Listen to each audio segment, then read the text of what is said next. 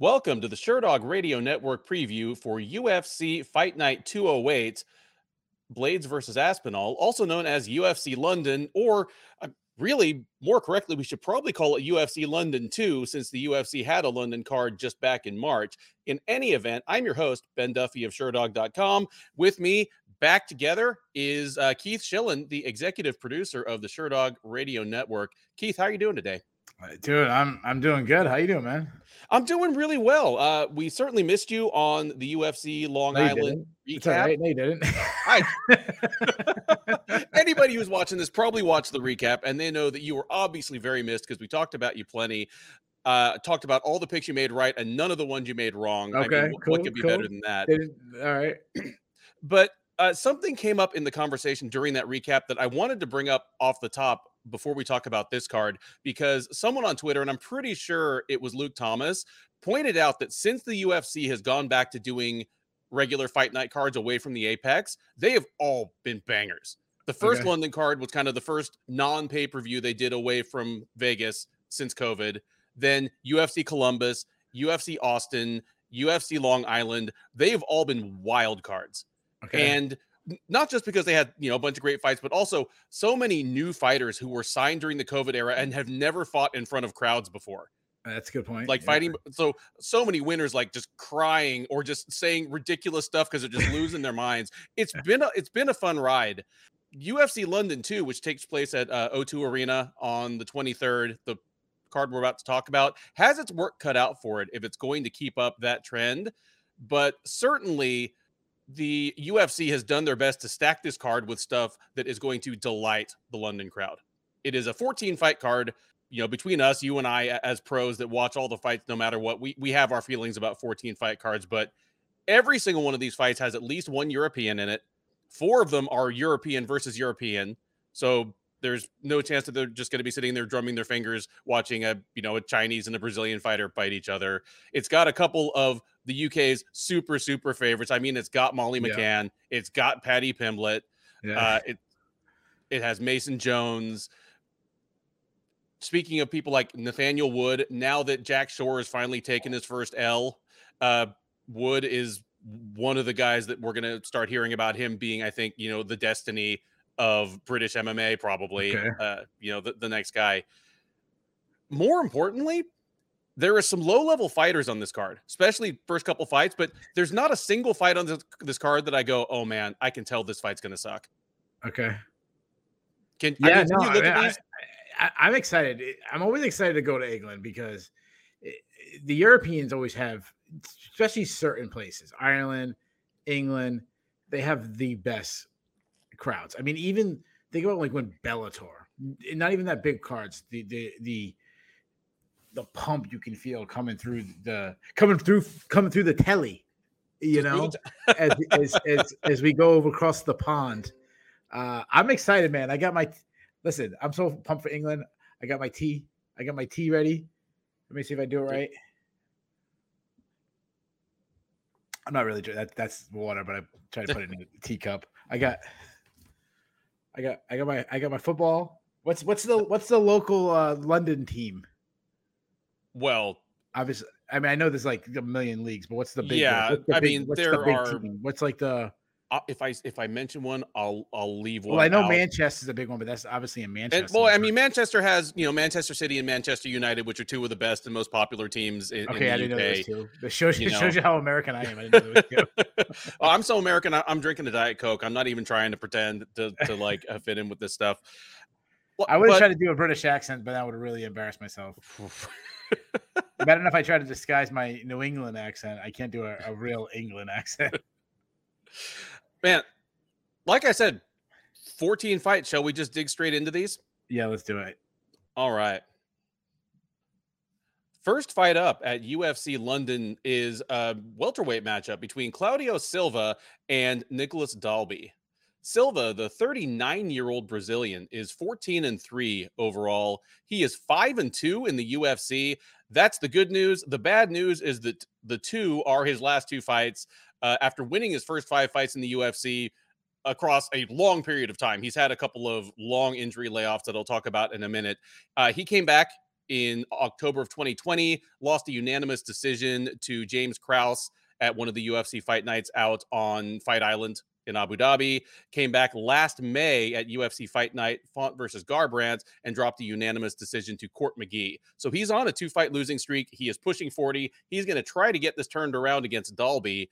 Uh, the 37 year old Danish fighter is 19 4 and 1 with two no contests overall. He's 3 3 and 1 with one no contest across two different stints with the UFC. Since coming back to the UFC this most recent time, he's 2 and 1 with one no contest. He did lose uh, his last time out. That was a unanimous decision loss to Tim Means uh, last June, so a little over a year ago at UFC Fight Night Gane versus Volkov. Before that, he had had a surprising and frankly impressive uh, win over Daniel Rodriguez back at UFC 255. Odds on this one do favor Dalby pretty heavily, minus 275. Silva plus 225 on the comeback. That's going to be part of the story of tonight in the efforts to serve the local crowd a little bit. There are some pretty lopsided matchups in this card, and they pretty much all favor the local fighter. So uh, prepare for a bunch of that. I'll, I'll say this. I understand why the line is what it is here. Uh, speaking of things that are what they are, Nicolas Dalby is what he is. He is uh, basically he's a European action fighter. He's a real fun fighter to watch. Uh, aggressive, good striker. Uh, you know, tons of guts. Obviously, his fights are, are, are often blood and guts. He has kind of a bit of a gutsy story to himself. If if you have heard him talk about his time between his two stints in the UFC, uh, it's yeah, it's heartwarming to see him back in the UFC and winning some fights. Honestly, he kind of remembers reminds me of the first Danish fighter I can think of in the UFC, Martin Kampmann, where he came to the UFC with the the reputation of this is a, a high level European kickboxer, and he turned out, yeah, a pretty good striker, but n- never among the best strikers in the division. But ended up being surprisingly well rounded, pretty good ground game, and always in exciting fights. That's Nicolas Dalby. Claudio Silva, if you'd asked me, yeah, six, seven years ago, I'd say, oh, this guy has top 10 upside in the welterweight division. Uh, he, I mean, his win over Leon Edwards has aged incredibly well. Nordine Taleb was a good win at the time. Uh, he, uh, you know, Nor- Nordine Taleb was his first fight back from like three or four years off with a variety of injuries, and for him to come back and choke out Taleb in a round, then you know get two more quick uh, stoppage wins. I thought, wow, even in his late 30s, this guy maybe has something left in the tank. That has not been the case in his last two fights. It's not a good look that James Krause literally got off a bar stool in Abu Dhabi, stepped up on 24 hours notice and handled handled Silva in Silva's wheelhouse because Silva's whole thing on the come up was that he was just this brutally strong grappler who had good offensive wrestling for a Brazilian jiu-jitsu guy and just steamrolled people on the ground. And Krause handled him. It was even worse when he came back last year and took on Court McGee, a guy that you and I both agree is held together with chewing gum and duct tape and baling wire at yeah. this point. And Court McGee also whooped Silva in Silva's yeah. own wheelhouse. He took him down with ease. He just crushed him from top position, as his nickname would imply. Uh, he's the one that was threatening Silva with submissions. Like it was an ugly mm-hmm. look. Claudio Silva is about as shot a fighter as I can think of in the UFC who isn't like a legacy fighter. Like it, not like a Donald Cerrone or or Joe Lauzon type, but for a fighter who's just kind of another guy, he's about as shot a guy as I can think of that's still on roster. Because of that, I understand why this is the, the line is what it is. And yeah, give me Dalby all day. I think Dalby's just he's a little bigger and rangier. If he wants to keep it a striking battle, I think we'll have a fun, just kind of you know, again, blood and guts, Nicolas Dalby fight. Dalby will be bleeding 90 seconds into the fight, but I think he's faster and longer than Silva on the feet, even if he doesn't have the same sheer power. And if Claudio Silva wants to get to the, to the ground, I don't think he's going to be able to get Dalby down. Like Dalby's turned out to be a, a pretty sturdy defensive wrestler, surprisingly good offensive wrestler. Just this is a, a UFC level welterweight against a non UFC level welterweight to me. Give me Nicolas Dalby. And I'm going to say decision, but a pretty dominant one. Like I could see like a, a 10-8 third round as Silva's just tired and frustrated and Dalby's teeing off on him. Yeah, I, I like a lot of things you were saying. Um, one question you you said that James Krause came literally off of the bar stool. I just I, I kind of wonder what James Krause was drinking at that moment. Like what, tequila. what, we know exactly what he was drinking. He, he was like, he's like I had that? a shot of tequila. Yeah, he said I had a okay. shot of tequila in my hand. You know, with some guys Why from did James Krause do it to tequila? Yeah, he's like the text message came up on my phone, and I put the shot down and said, "Okay, I got to go start cutting weight." Oh, at least do the shot. Like, what's that one shot going to do? But at least do the shot. do the shot and then say, okay.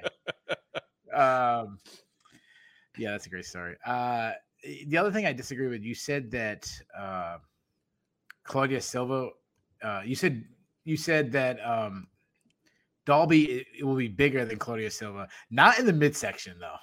Like Claudio Silva, it, like if if Roy Nelson was Brazilian and could make 170 and cut his hair, like Claudio Silva was looking pretty chunky in his last fight.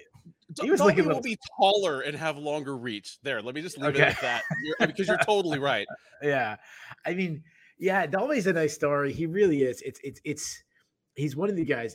You're right. He, he's fun to cheer for. He's a fun action fighter. Uh, more more like output than like athlete. He's just he's going to beat you with high output, uh, high pressure he's one of these guys. He's willing to eat a punch to land one of his own. Uh, some of that might be due to a lack of head movement, but uh, he does make the mistake of overthrowing. Like he's not very technically sound, but he's got plus power. He throws a lot of hard kicks. He likes tip kicks. He loves that like Holly Holm push you back side kick. He's a very underrated offensive wrestler. He has four submission wins, and he has the cardio to go hard all 15 minutes. Um, Claudio Silva, a lot of the opposite I just said about Nicolas Dalby. He's a southpaw. Uh, he's a minus athlete. He's pretty flat footed. He does hit hard, and that's because he loads up on everything. And he, I feel like he just throws. Like there's no game plan behind what he's trying to do. Like he's not saying like, all right, I'm gonna throw a jab. I'm gonna then I'm gonna sidestep and try to wrap around left hook. Something like like there's no game plan. It's just yeah, I'm just gonna throw this punch. Uh, a lot of his punches are looping uh, he overthrows also, leaving him out of position. He throws these. The best thing he does on his feet, he has like hard leg kicks, um, and that's just because he's like he's a big dude. Um, he will shoot for takedowns, uh, a lot of like single legs, but he'll shoot without any setup. We saw that against uh, Court McGee in his last fight. He'll just reach for takedowns. Has his takedown defense is just non-existing. Court McGee was taking him down at will. Uh, and then he was struggling on the bottom. Now, in, in the first round, he was kind of tossing up submissions. Obviously, he's a Brazilian jiu-jitsu black belt. He has nine subs in his record. That's the, you know, his go to. But as the fight went on, the attacks from the bottom became less and less. He has a really bad uh, gas tank. And what I love is between the first and second round, or maybe it was the second, third. I, I think I think it was the first thing. It might have been the second there. Between rounds, uh, uh, Paul Felder threw him on, underneath the bus and, and, told said that he was doing some of those stalling things where uh, he suddenly doesn't speak English at all, doesn't know it's time to get off the stool, uh, play, playing a little bit of that game. Which, which, listen, you know me, I love that. You know, Tim Elliott loves that. So, so like, I'm not gonna hold that against him. um, but I'm with you, man. I, am pretty confident in Dalby.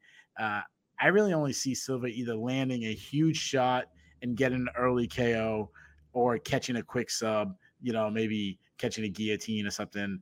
But every minute this goes on, the more it favors Dalby.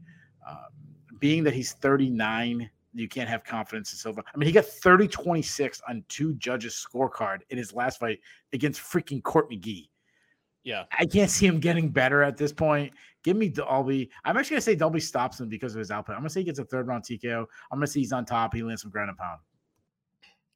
Next up at UFC Fight Night 208 is a women's flyweight matchup between Mandy Bohm and Victoria Leonardo. Two women still looking for their first win in the UFC. Barring something strange, one of them is going to get it on Saturday. So let's meet these two. Bohm, the 32 year old German, is seven and one with one no contest overall. She's 0 and one in the UFC. Her debut was last September at UFC Fight Night Smith versus Span, where she dropped a lopsided unanimous decision to Ariane Lipski. She'll be meeting Leonardo. The 32 year old Louisianan is 8 and 4 overall. She is 0 and 2 since joining the UFC out of the fourth season of Dana White's Contender Series. Uh, she debuted against Manon Fiorot at UFC Fight Night Chiesa versus Magny last January, got TKO'd in the second round, then uh, came back last August at UFC 265, was uh, not doing well against Melissa Gatto when uh, she had to be relieved by the doctor after the second round with an arm injury. It looked like her elbow was dislocated or something. At any rate, she also is looking for her first UFC win. She is not favored to do so. As of right now, Bohm is about minus 160 as the favorite, Leonardo plus 130 as the underdog. Uh, Keith, I don't say this easily, but these probably are the the worst two women in the UFC women's flyweight division. Uh, I'm not sure. Yeah, we'd have to look at I'm not sure what either of them really does at a UFC level. Like not even one single skill or physical attribute. Like neither of them is especially big. Neither is especially athletic. The things that they're quote unquote good at, they're not good at on a UFC level. We talked off camera a minute ago about uh, Herbert Burns over Bill Algeo being one of your worst picks ever. That is nothing. I picked Victoria Leonardo to beat Manon Fiorot. okay, you gotta be tough. That's that's the worst pick in in history. Like two years from now, when um, Manon Fiorot is the UFC flyweight champ because Valentina Shevchenko like moved up to 135 or retired, and that's going to be the worst pick in the history of Sherdog uh, previews. I, I swear. and the thing is, yeah, she uh, Leonardo got stopped by an arm injury against Melissa Gatto, but she's getting whooped. I mean, she was yeah, she was yeah, losing that fight badly anyway. Mandy Bohm. The jury is still out over whether Ariane Lipski is going to fulfill. Well, what's that? Sorry, let me ask you this. So she she got her arm broken, so they had to stop the fight. You know, she'd be one arm. What if we did the opposite? What if we gave her a third arm? Like, would that have mattered against Gatto if she had three arms fighting I don't Gatto? think so. No, I don't think and so. I think if you, I think if you taken one arm away from Gatto, she still might have pulled it like, out. Like she's too she she's too unathletic to get all three going. she's hitting herself with the extra arm. Oh man, we're terrible. This yeah, is definitely staying in. This, you know, it's because we're not taping at a normal time, so we're off the rails already. that's exactly it.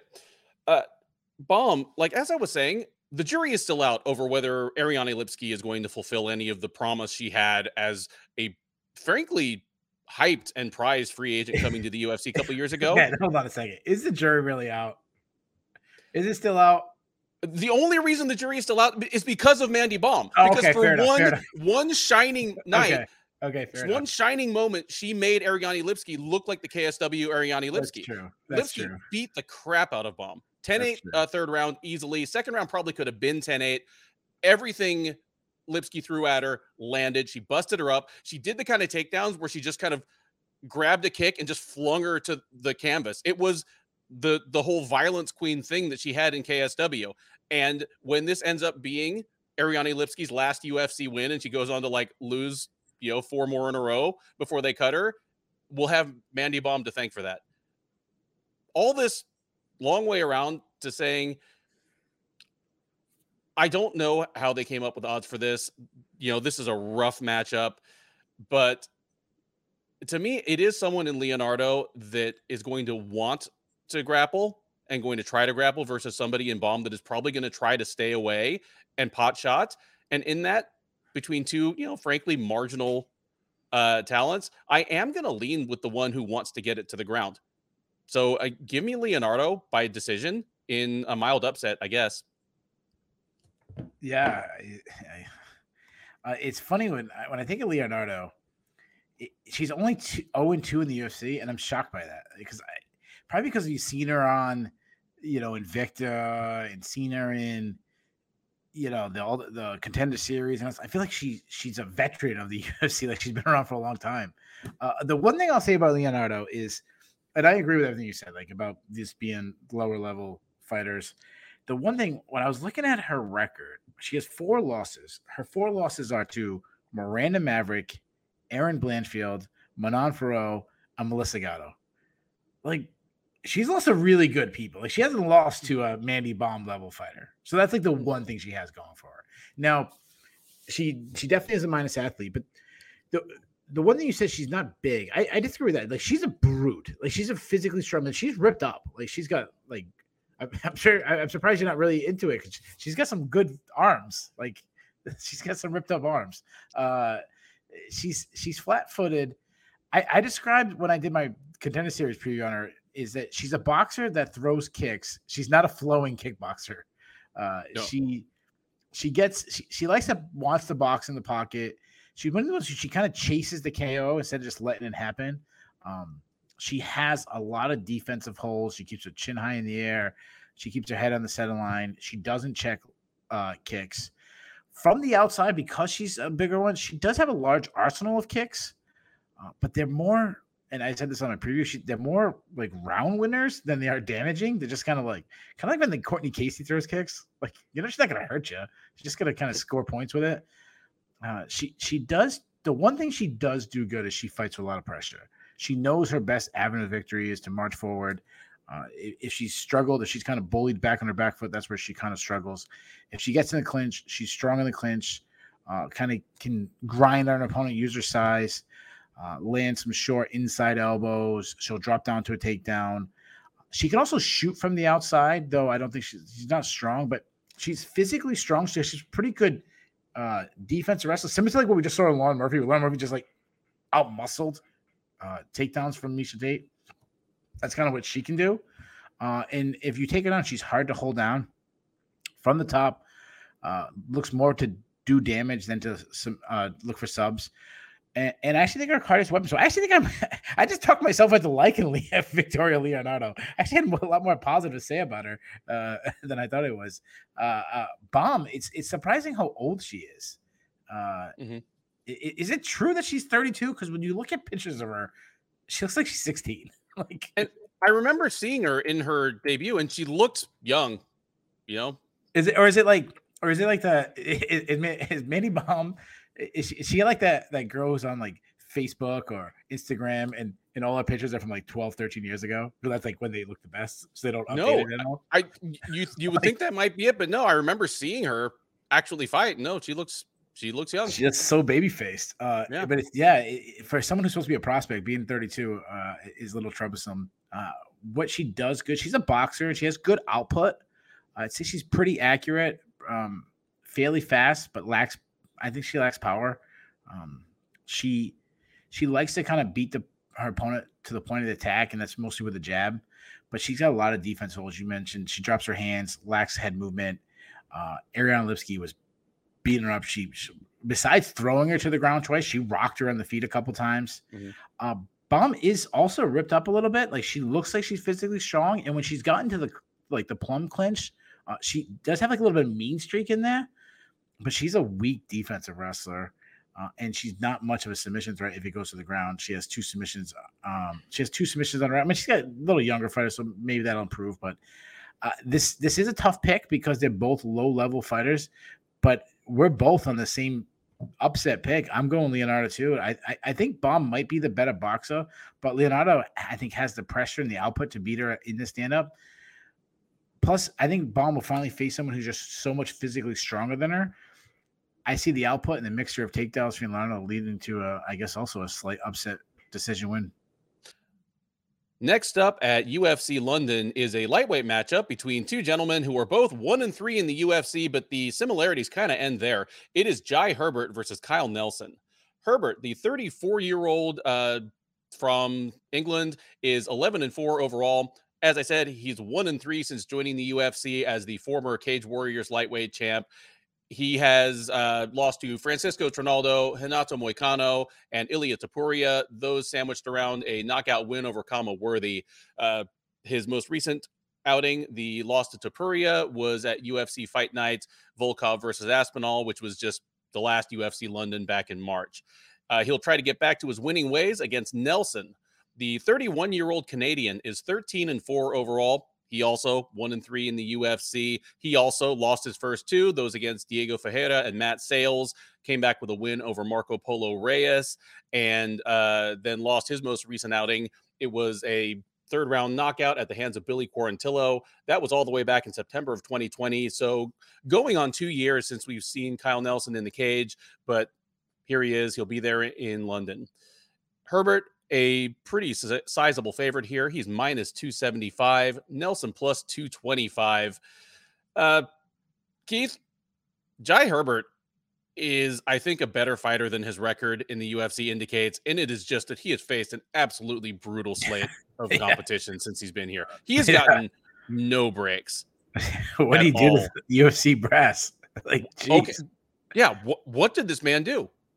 Man. He seems like a perfectly genial fellow. They give him Francisco Trinaldo. He loses that one. Well, how about Renato Moicano? Loses that one. His super bounce back fight is Khama Worthy, who came into yeah. the UFC and was just knocking people out left and right. he wins that one, and they give him straight to Ilia Topuria. Uh, yeah, it's like prospects in the division. It's like, how dare you win? Let's give him Topuria. He wins. He wins. He wins this fight. Next, they're gonna give him friggin' Francis Ngannou. like, man, they hate Herbert. They do not like him. Uh, nonetheless, he's a the favorite here substantial favorite for the first time in his UFC run as he's finally taking on someone who's less proven than himself and has been away for a long time on top of that. Uh, how do you see this fight going and who do you think gets it done? Yeah, this is it's actually a really fun matchup. I think I think it's a both guys are action guys, both guys are powerful strikers. Um Herbert, he, he is a plus athlete, uh, light on his feet. He's an he's an outside fighter who works behind a really good jab. Uh, his straight shots on the pipe are really good. Uh, I like when when he follows up and gets in the pocket, he starts looking for like slicing elbows.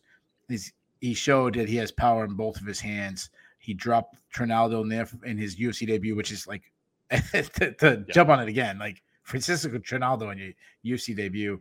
Uh, he knocked out Khama Worthy. He's a very underrated, solid offensive wrestler. He has some slick back takes. Uh, he likes to go to the body triangle because of these long legs. He's a weak defensive wrestler. I mean, we saw that against Renato Moicano. Like Moicano was taken down easily.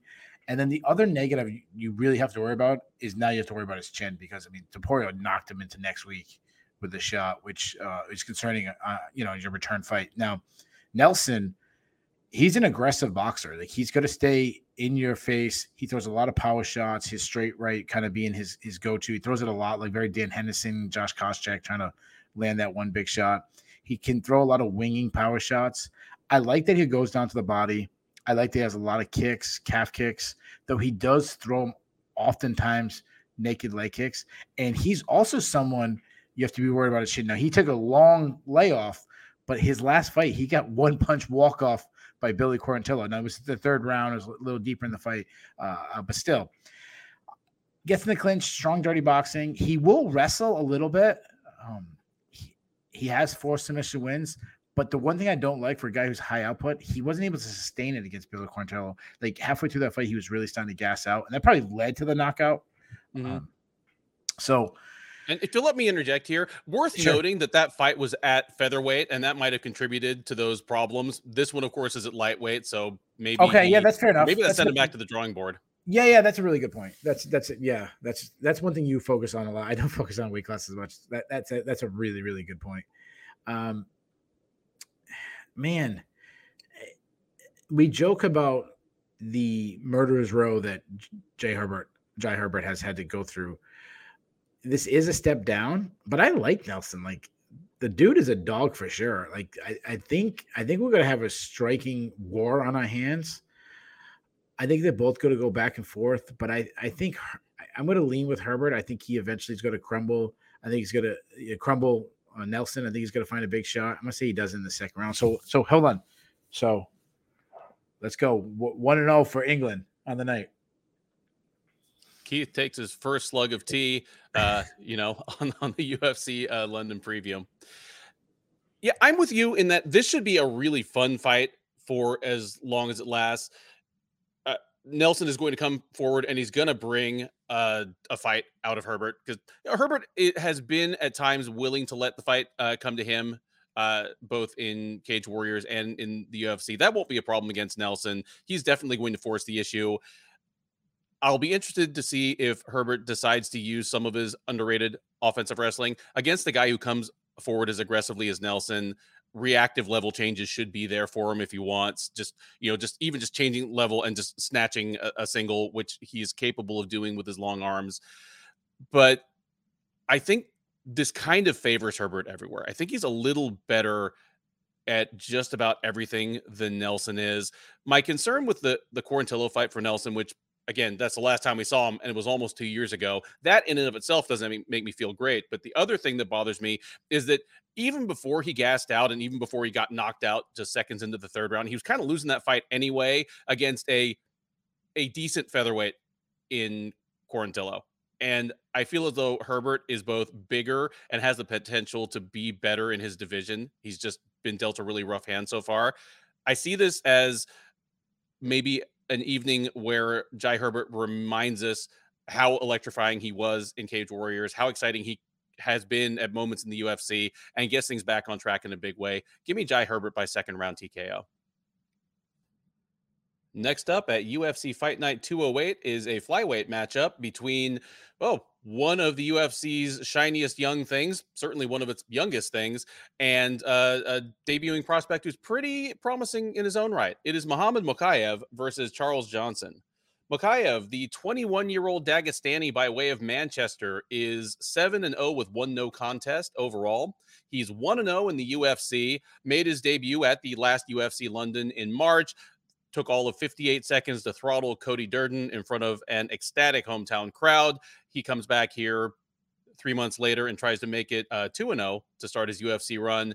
And facing him will be Charles Johnson, the 31 year old Missouri native, is 11 and 2 overall. He is making his uh, debut in the UFC, but he is the reigning or departing LFA flyweight champ. He is also one of the biggest underdogs on the card. He is out there around plus 370 right now. Mokaev minus 460 to minus 475 as the prohibitive favorite. Wow. Keith, I understand why Mokaev is such a huge favorite. He is, I mean, he's a shiny new thing. He's 21 years old. His athleticism is off the charts. He's his his good skill sets, his strengths, like his his uh, grappling and and wrestling are both outstanding. He's a very good striker with blinding speed, good power. I understand why he's such a huge favorite. he's originally from Dagestan, which always he's helps. originally from Dagestan, yeah. but he's not like you know for those thinking, yeah. okay, you know, Dagestani by way of Manchester. No, he relocated to England in his teens. You know, like he's he's lived and trained out of uh, you know, out of the UK for you know, good five or six years now. But Charles Johnson is a guy that I figured, how old was he when he when he went to England? He was like 15 or 16 when he started training. Yeah, but at that point, he's already been wrestling bears for like nine years. Yeah, had a full yeah. beard at that point. Uh, you know, uh, Charles Johnson. I mean, I'm.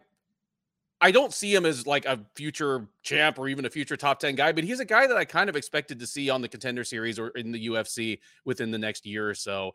Uh, you know, the first I remember seeing him was actually in a loss, but it was to Brandon Royval a couple of years ago in LFA.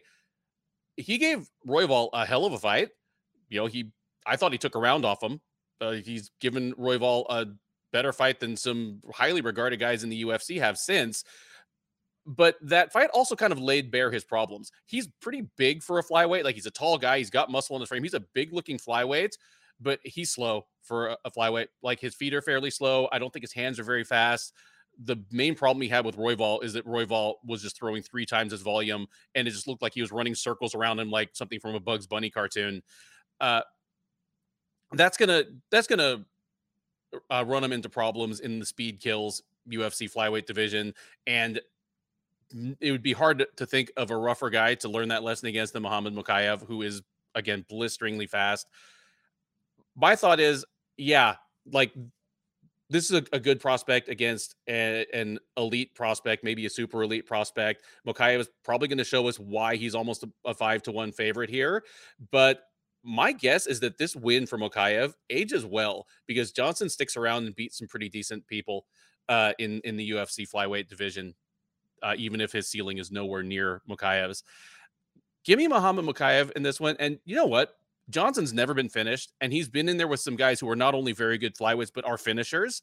So I'm going to say Mokaev actually has to work for his supper this time. Give me a three round, pretty one sided decision, but Charles Johnson is still standing there proud at the end. Mokaev by decision.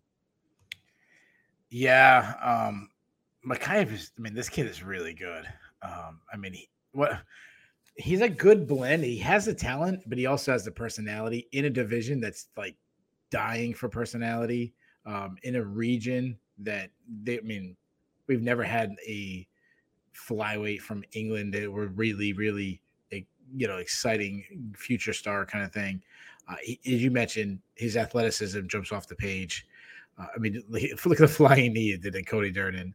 Uh, he's a guy that can he he fights with a lot of output, but he's very technically sound boxer. He uses feints really well to draw out attacks where he can counter, slip and rip style. He's got very fast hands. I love that he targets the body. Uh, he can get inside. he can get inside and, and throw down and brawl and land some big shots. You mentioned he's from Dagestan, so you know he knows how to wrestle. A very good wrestler, fast entries, smothering top control. He has three submission wins out of what six fights, which is a really good percentage. Uh, Johnson, he has a good addition to the UFC. Like I, I agree with what you're saying. I mean, he's an LFA champion. Like all pretty much LFA champions is as good as a pedigree you have coming into the UFC, and it's and it's not often a guy making his debut as an LFA champion is like a five to one underdog. Uh, he's a he's a good kickboxer that he can fight at both stances. He uses a lot of movement. He's pretty light on his feet. Uh, good head movement, good output. He kind of just touches. He slips well. Uh, he's more of like actually he slips. But he also like rolls with punches a lot. Tons of kicks. Uh, a lot of teep kicks. He likes these like long rangey teep kicks. He throws a lot of naked leg kicks though, uh, and and he's gonna have to change that. Uh, I do like that he throws a, a, lot of step in knees. He's not a wrestler, but he'll like he'll he'll look to like catch a kick or something to get the fight to the canvas. He's got good ground and pound. He has three submission wins, but he's a weak defensive uh, wrestler.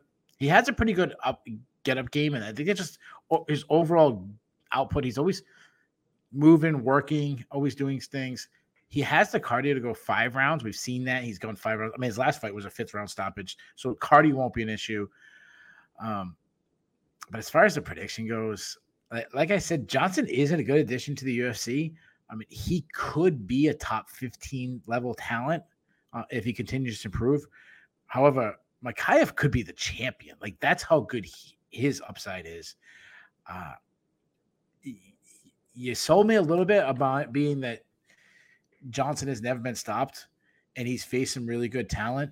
But you're going into you're, you're in your think about this. You're in your UFC debut. You're flying to the other side of the world, in this guy's hometown. The in a listen, you're not going to uh Biloxi. You know, you're going to England where the crowd is rocking from the very first. No, no nothing against Biloxi, but yeah. Eh, you know, eh, the crowd's rocking from the second you walk in there. They love their stars. They love their people. Uh, every punch, every kick this guy lands, the crowd's gonna be going crazy. I say the aggression, the power. I want to say Mokaev does it. I'm going to say Mokaev gets a second round stoppage. I'll say he gets it done by TKO. And and and hold on, uh, we're, we're counting we're counting uh, Mokaev as England, right? Oh, absolutely. Okay. Yeah. All right. So let's go. The crowd's going to be counting them as England. Let's let's go. Two two and zero. Oh. Your other option is to take a shot of vodka and we got 11 more fights to talk about. So uh yeah, at the at, at the end, I'm not even picking the, the main event. I'm, I'm picking the referee. Like, yeah, definitely. We definitely aren't saying anything about Biloxi though, because otherwise, that's not far from me. And BKFC Belcher is going to come over here and like pop my head clean off. So yeah, nothing against Mississippi. We head now to the featherweight division where Makwan Amirkhani will take on Jonathan Pearce. Amirkhani, the 33 year old Finn training out of Dublin, Ireland, is 17 and 7 overall. He's 7 and 5 in the UFC. Uh, he is coming off a win. He choked Mike Grundy all the way to sleep at the last UFC London on uh, March 19th. That puts an end to a three fight losing streak for him against Edson Barboza, Kamuela Kirk, and Lerone Murphy. He'll attempt to keep the good vibes going against the man who calls himself JSP. Pearce, the 30 year old Tennessee native, is 12 and 4 overall. He's 1 and 3 since joining the UFC out of the third season of Dana White's contender series. No, I apologize. He's three and one since joining the UFC out of the third season of Dana White's Contender Series. Uh, he lost his debut gave us one of the last shining examples of the mythical deadly creature known as first round Joe Lauzon. Since then, he has been perfect with three straight wins over Kai Kamaka, Omar Morales, and Christian Rodriguez. The most recent of those, the Rodriguez win, was a unanimous decision at UFC Fight Night Walker versus Hill back in February. Uh, Pearce is a comfortable favorite here. He's minus 220. Mr. Finland plus 175. Keith, I'm going to throw this fight to you for your pick first, but uh, whoever you think wins this fight and whatever you think happens next for both these guys, Makwan Amirkhani didn't never quite made it to the heights that the UFC hoped. I think they saw a bit of Conor McGregor Jr. in him. He's a guy from SBG Ireland. Uh, obviously, he's a, a grappler by preference, where McGregor's a striker, but he's an exciting grappler. I'm had kind of a, a charming, cocky personality. Sure. I mean, he calls himself Mr. Finland, uh, yeah. like there's never been another fighter from, from Finland. Yeah. And I'm not the best judge, but I understand that he's a very good looking guy. All the elements of stardom were there if he would just win some fights. And while he's won more than he's lost, he's never really strung together enough to generate excitement to go with the personality. Uh, nonetheless, does he get enough done here to, you know, maybe keep his job, keep the interest yeah. level, or is Pearce have his number? Yeah, so he's never got over that hump. Like he he beat the mid level guys, never could beat the top top guys. Uh, but being like a you know more than two to one underdog against Jonathan Pearce, that's really surprising. Um, especially because then he just won his last fight in first round stoppage. Mm-hmm. Uh, Amirkhani, as you mentioned, uh, he's a grappler, but on the feet, he's a southpaw that he, he stays busy with a jab. He kind of throws it from his hips, bit of an, an up jab, um, but all his striking is just to close the distance. Where he's a very aggressive wrestler. I've said it before. He, like he'll shoot a thousand times. Uh, he has fast entries, but he doesn't really set him up with it because of his lack of his striking. Um, in the fight against Lerone Murphy, Lerone Murphy hurt him because of his lack of striking. Uh, if he does get to fight to the ground, he's pretty strong on the ground. He does have a good top game, strong ground and pound. Uh, he has a submission threat. He's got 13 subs in his career. Uh, he loves to attack uh, in scrambles. Anaconda chokes, Darce chokes. I mean, we saw that in his last fight against Mike Grundy, where he caught him in a Darce choke. Um, but because such an aggressive, heavy grappling style, he has gassed out in the past, and and, and he has and and I gotta be a little worried about his chin because he has taken loads of damage. I mean, uh, Edson Barboza, Jason Knight, Shane Burgos, Lerone Murphy, like they've all had a lot of success landing big, big shots on him. Uh, so that's concerning. Is he, and he's also getting up there in age now. Uh, Jonathan Pearce. Pearce was a guy. Uh, I've come around on Pearce. Uh, he's he's better than I thought he was uh, when he first debuted. I mean, the guy. If you had any confidence when you get smoked by Joe Lauzon at that point in Joe Lauzon's career, uh, you you kind of lose all confidence in the guy. But he has shown improvement each fight. Uh, he's a much better athlete than I thought he was. On the feet, busy jab. Uh, he follows him up with strong straight shots down the pipe. He'll even toss out like a flying knee because he just wants to pressure you back to get you to the cage where he can close the distance uh, um, and get some takedowns. Uh, he does throw some, a lot of kicks, especially the body, um, and that's because he doesn't mind you kind of grabbing a kick and, and creating a scramble. Uh, he will close the distance, grinding against the clinch. He's a bigger guy, kind of uses his size in those close quarter, uh, land some striking, some knees up the middle. Uh, he will look for some body lock takedowns. Um, that's more where he gets the fight to the ground, kind of drag you down to the ground. He's not an explosive wrestler. Um, where he kind of like drives through your hips, but he has that determination and mindset to get the fight to the ground. Uh, I've seen him throw out some suplexes, which uh, when he was on the regional scene stuff. I you know I hate that. I just think it's a waste of energy. But it, the way hits the ground, he's got some good top control.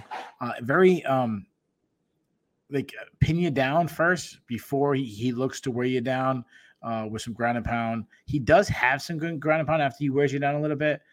Uh, when he is taken down, he's pretty good at getting back up as far as predictions go, I think this is a tough fight to pick um, because they have similar styles.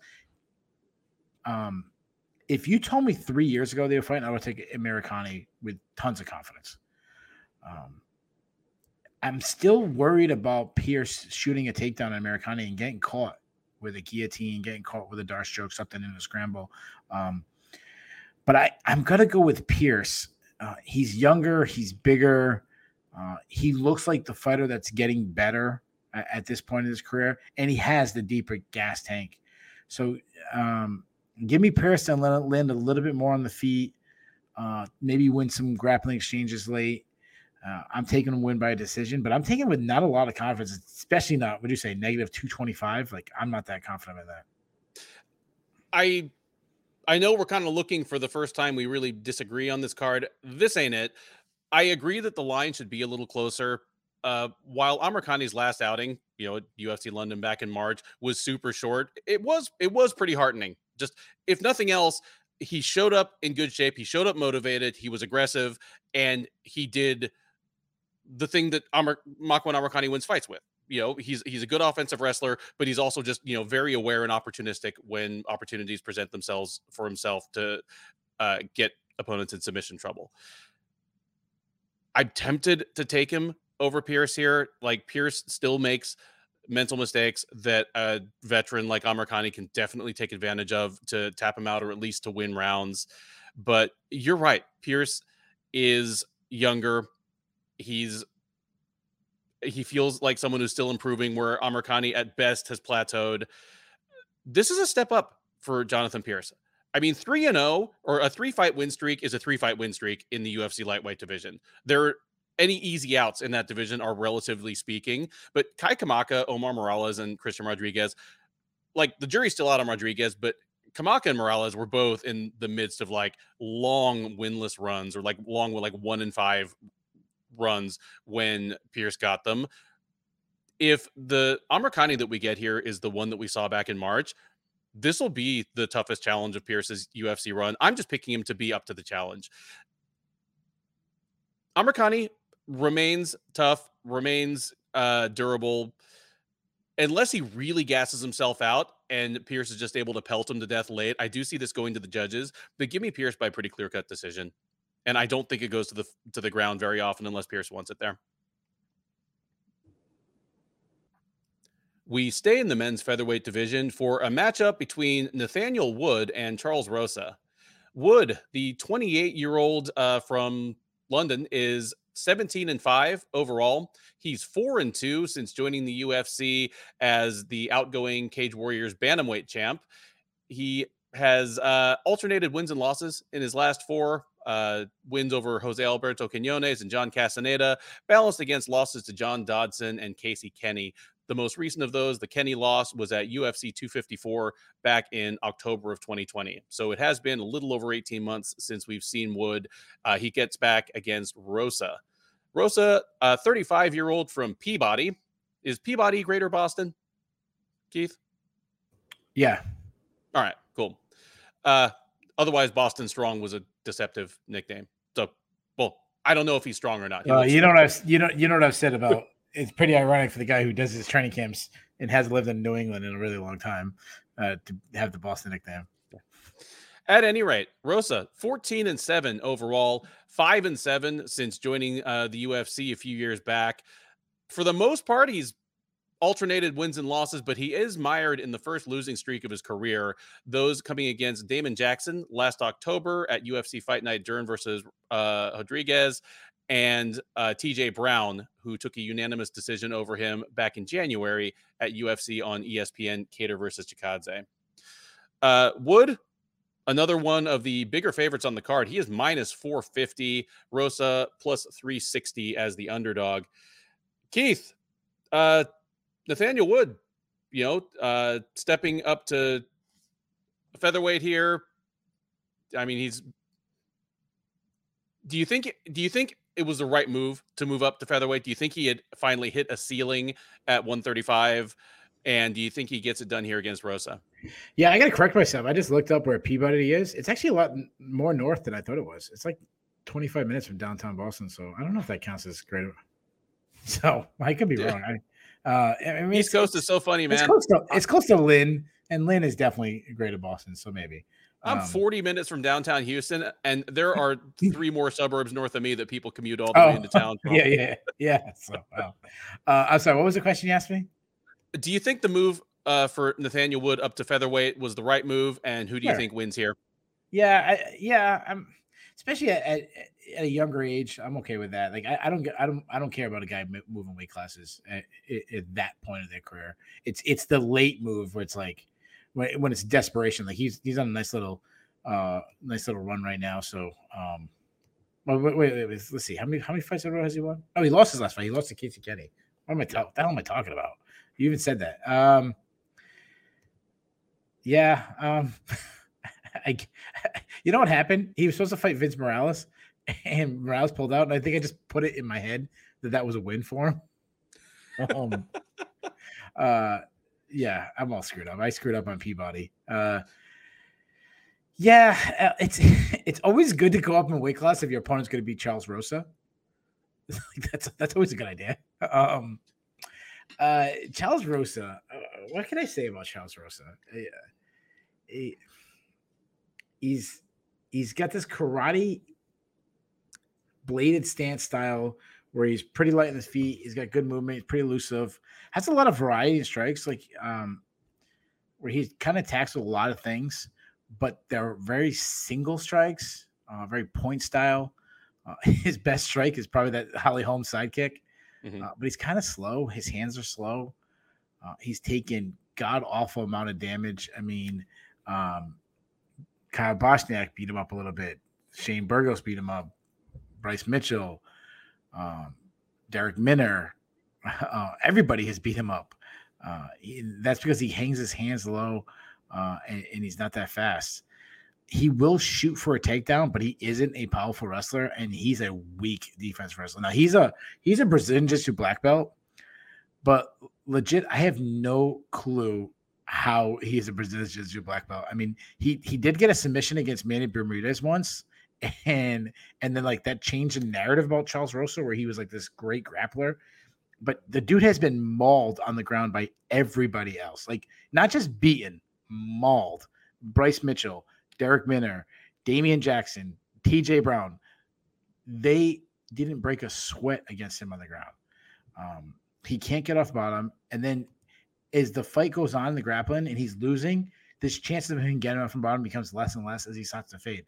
Um, I was just looking like he recently had a grappling match and he lost that too.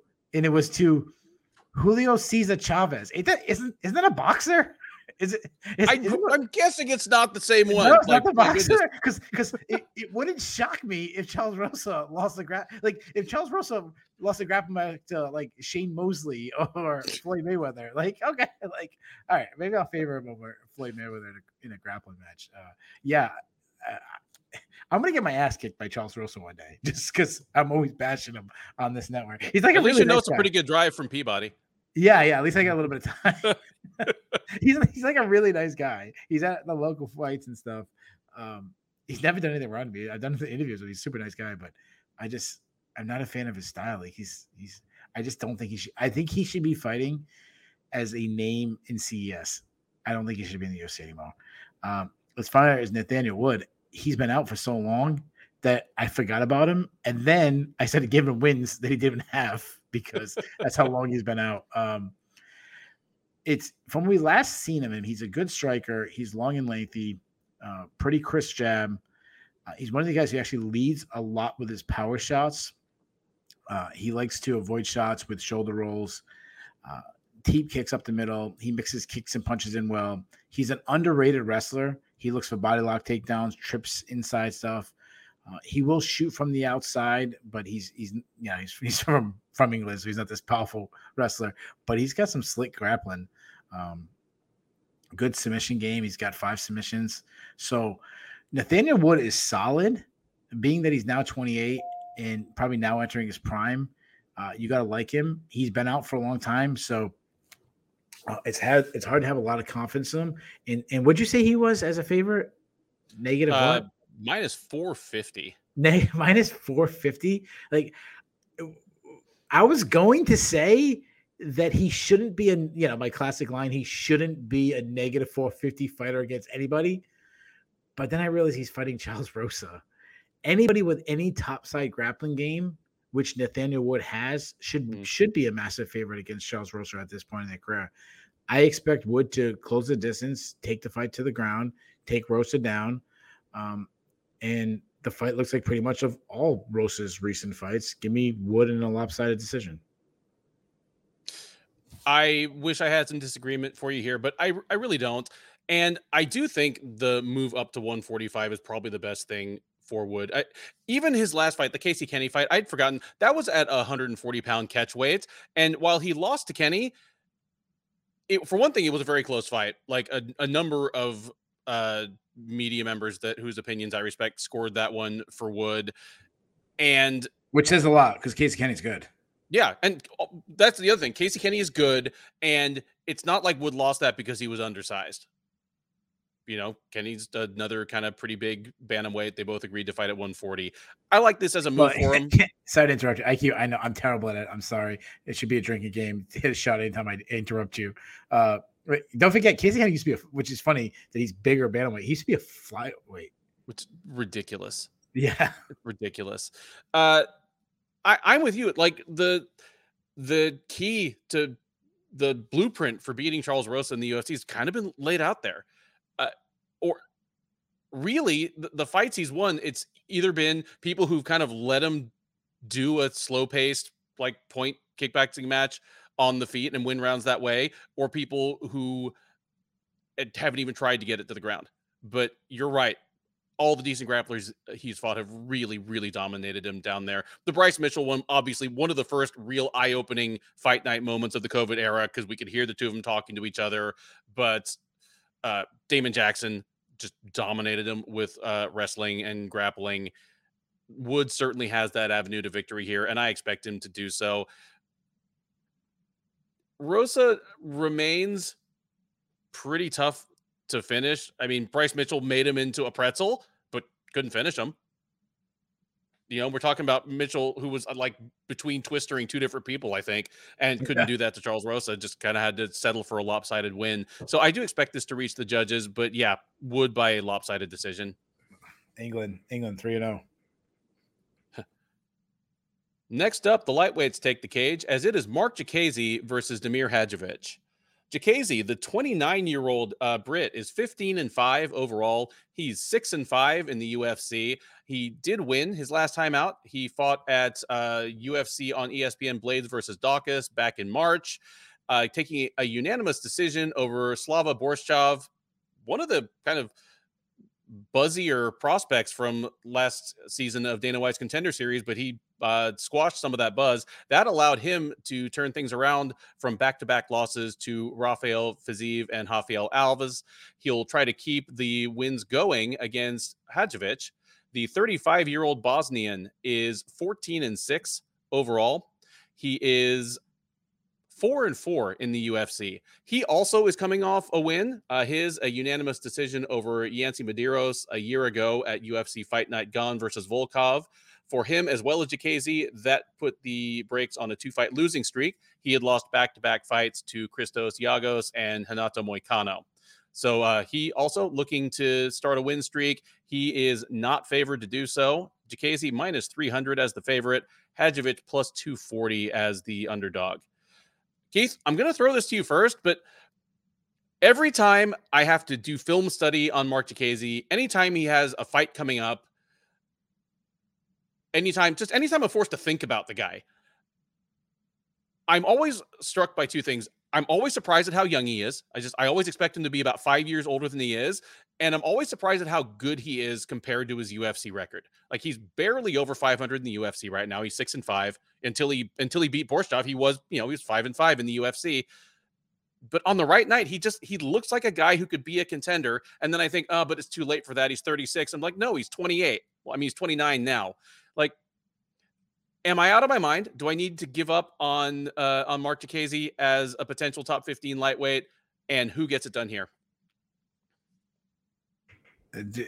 honestly, you asking the wrong guy because um he does that to you. Like every time you give up on him, he'll he'll have a really good showing in his next fight, and um, he's that's because he's well rounded. He's athletic. He can fight out of both stances. He's he's quick. So like those are good things he does. And then he has moments where he just looks terrible. He has low output, um, like trigger shy. Uh, some of the things he does do good. He he has got a really good right hand. He can work the body really good. Things that he does bad. His his power is grossly overrated.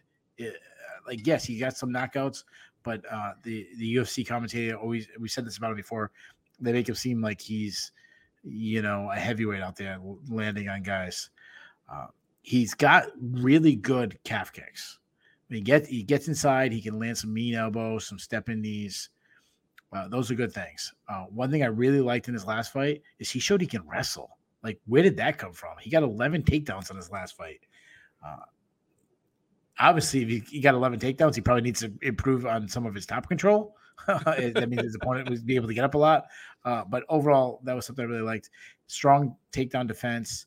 Um, really quickly get back to his feet. But going back, he he has been caught in submissions. Uh, uh, Rafael and Daniel Hooker both caught him with a with a guillotine, which is a little troublesome. Now, Hadzovic, I mean, for being honest, he's pretty much just a journeyman. Um, he, you know, UFC level journeyman. Obviously, I'm talking yeah. about like he, uh, he he does do some things I like. He's a pressure fighter that marches forward with good volume, tight strikes down the middle. Everything's t- inside tight. Um, throws a lot of power shots.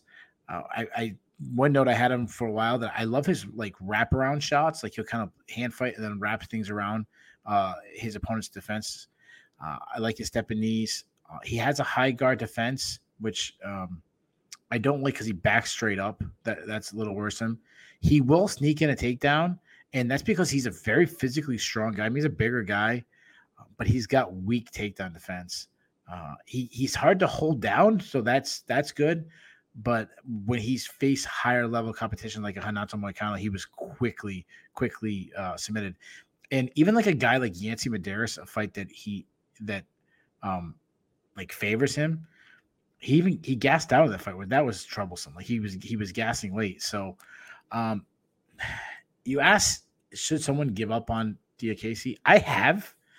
Uh it's hard to have any confidence on him. But if if I'm betting, I'm really staying away from this because Hadzovic could easily just pressure him and outpoint him. Like that wouldn't shock me but Diakiese should win. Like he's more technically sound fighter. Now that he wrestles, I feel much better about that. Like he has this huge, at, you know, route to victory with his wrestling. So between being the, probably the better striker, um, the more explosive athlete, um, probably still has the power, and then definitely has the wrestling advantage. Um, give me, give me Marc Diakiese. What's that? Is it four now? is it three or four? Four, four and zero oh for England. Uh, one, two, three, four. This is five. Five, and zero oh for England. Okay, I'm sorry. Or no, wait a minute. No, you, you didn't pick uh, Amirkhani. I was counting him since he trains at Oh no, so it's just no, four. yeah, he's, uh, his name is Mr. Finland. Yeah, Herbert, Mokaev, Wood, and now Diakiese. All right. Yeah, I'm glad that you brought up the kind of newfound wrestling wrinkle. It's especially heartening because he did it against someone in Slava Borshchev who presented as a knockout striker. I mean, that's how he made waves at on the contender series, and it's what he had shown on his way up. And Diakiese was like, "I'm bigger and stronger than this guy. I can probably take him down." He did it effortlessly over and over again. You pointed out there's a little too much rinse and repeat to really be thrilled about it. Uh, I'm sure against someone you know with a little better scramble ability, he could have ended up like gassing himself out, but I like that as an avenue to victory against Hadzovic here. He might be able to win a nip and tuck, low volume striking battle on the feet. Some of his UFC wins have been like that. But if he decides to embrace this newfound wrestling, I think that's a way for him to win this fight pretty easily. Either way, I do favor him as well. But like you, I don't feel three to one comfortable about it. But nonetheless, give me Diakiese by decision. Next up at UFC London, and at least as the card is currently constituted, the top prelim at UFC London is a uh, quickly thrown together matchup between Mason Jones and Ludovit Klein. Jones, the 27 year old Welshman, is 11 and 1 with one no contest. Overall, he is one and one with one no contest since joining the UFC as a former two division champ in Cage Warriors. Uh, he was previously the lightweight and welterweight champ there. He most recently took a unanimous decision over short notice opponent David Onama at uh, UFC Fight Night Costa versus Vettori last October. Uh, Onama, a typical featherweight who stepped up on short notice to take that fight. Nonetheless, that's a a win that certainly is continuing to age well for Jones. He'll try to keep things going against uh well, he is the short notice opponent here, I guess, because Ludovit Klein was supposed to fight Ignacio Bahamondes at UFC 277 on July 30th. Bahamondes fell out of that fight, so Klein moved up by a week to the 23rd and to London. Jones steps in to fight him. Uh, Klein, the 27 year old Slovak, is 18 and 4 overall. He is an even 2 and 2 since joining the UFC. Uh, wins over Shane Young and Devonte Smith, sandwiched around a pair of losses to Mike Trizano and Nate Landwehr. The most recent uh, fight, that win over Smith, was back in March at UFC 272. Jones, one of the bigger favorites on the card. Well, I should stop saying that about three to one favorites because this card is full of three to one favorites. Jones, a big favorite, minus 340, Klein plus 260 on the comeback. Uh, before I hand this to you, worth noting about Klein that he's two and two in the UFC, but both of his losses were at featherweight. When he has fought either at lightweight, as he did in his uh, most recent fight against Devonte Smith, or at uh, 150 pound catchweight, as he did in his debut against Shane Young, he's actually won. Here he's at 155, where he's well, undefeated in the UFC. So I guess we'll see. Keith, does he keep it going? Uh, he he might, man. This is a really really good fight. Like I can't believe Mason Jones is that big of a favorite. I think I'm higher inclined than most people are.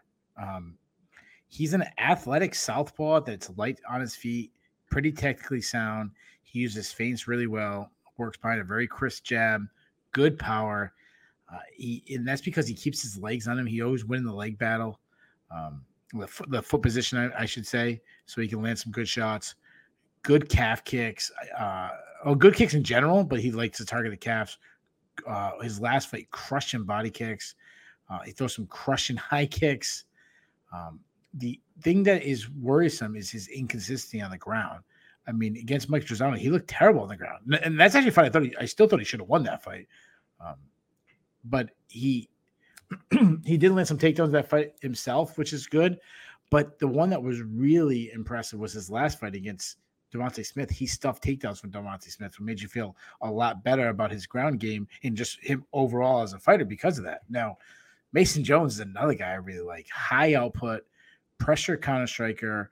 He's a good boxer. He keeps everything inside tight. Nice jab, very slip and rip style. Um, he gets in the pocket. When he slips a shot, he gets in, counters with combinations. I'd say plus power. He's a good wrestler, nice entries gets to fight the ground, strong ground and pound. Uh, if he is taken down, he, he, he does well to work back to his feet. He does have two submission wins. This is one of my favorite fights, just stylistically on the whole card. Like I love this fight. If bad wrestling Klein shows up, then Mason could easily win this fight if he goes to wrestling. But if good wrestling Klein shows up, that kicking game is a big problem, especially Jones' style just walking through eating some of those shots, especially if he walks right into a head kick or something. Uh, like Klein can put him out. I really want to take Klein in a pretty big upset, and um, man, I really do want to take him, but he needs to show me that, that he can stuff some takedowns, that he can deal with the pressure of Jones. I, I feel much better as you mentioned him fighting at 155. I feel much better that he's taking the fight uh, with a full camp and Jones is taking the fight on short notice. But with that wrestling advantage and the output, I'm going to go with Jones by decision. I love that you see the uh the kind of upset upside in Klein here because I see it for the same reasons you do. Primar- primarily because Klein is working on a near full camp for this, you know, moving it up by a week shouldn't throw things that far out of whack, especially considering that he's not having a featherweight weight cut to, to deal with. And then you know, we did the preview for the Jones versus Onama fight last October, where Onama stepped up like uh, Glory MMA guys do on like six days' notice to fight uh, one of the hottest prospects in the UFC. And we both came out of that on the recap saying that, yeah, Jones won, but if anything, Onama might have helped his stock in a loss. Onama's good, though. And part Onama is good, but part of it is down to Mason Jones's, as you mentioned, tendency to walk through his opponent's offense to to land his own. You know, it means his fights are usually exciting, but they can be exciting to his detriment. Like his no contest against Alan Patrick, he was on his way to winning that fight, but Alan Patrick had more moments than he should have in the first round for an aged and shot fighter who otherwise would be in the middle of like a five fight losing streak. Like that ended on an eye poke, but Patrick was like looking better than he had against a lot of his other recent opponents. And it's again because Jones just never met a piece of his opponent's offense on the feet that he he didn't want to try to like you know sample. That spells trouble for me against Klein.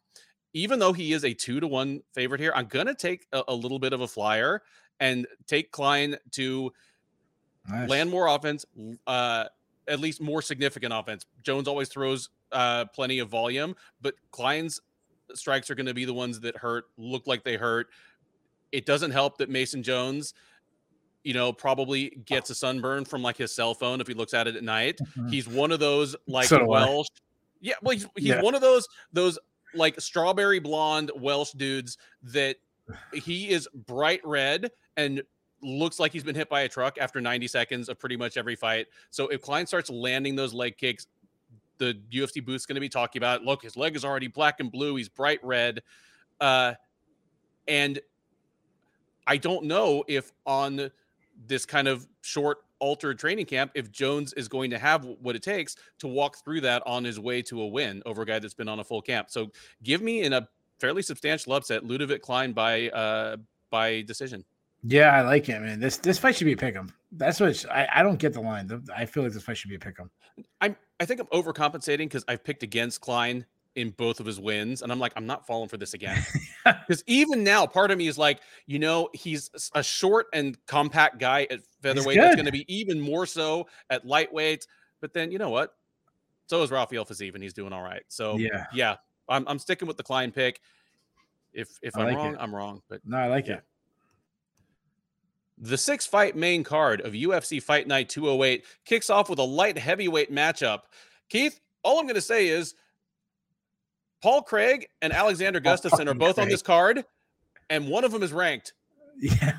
and it ain't Alexander Gustafsson. Paul fucking Craig. Paul fucking Craig.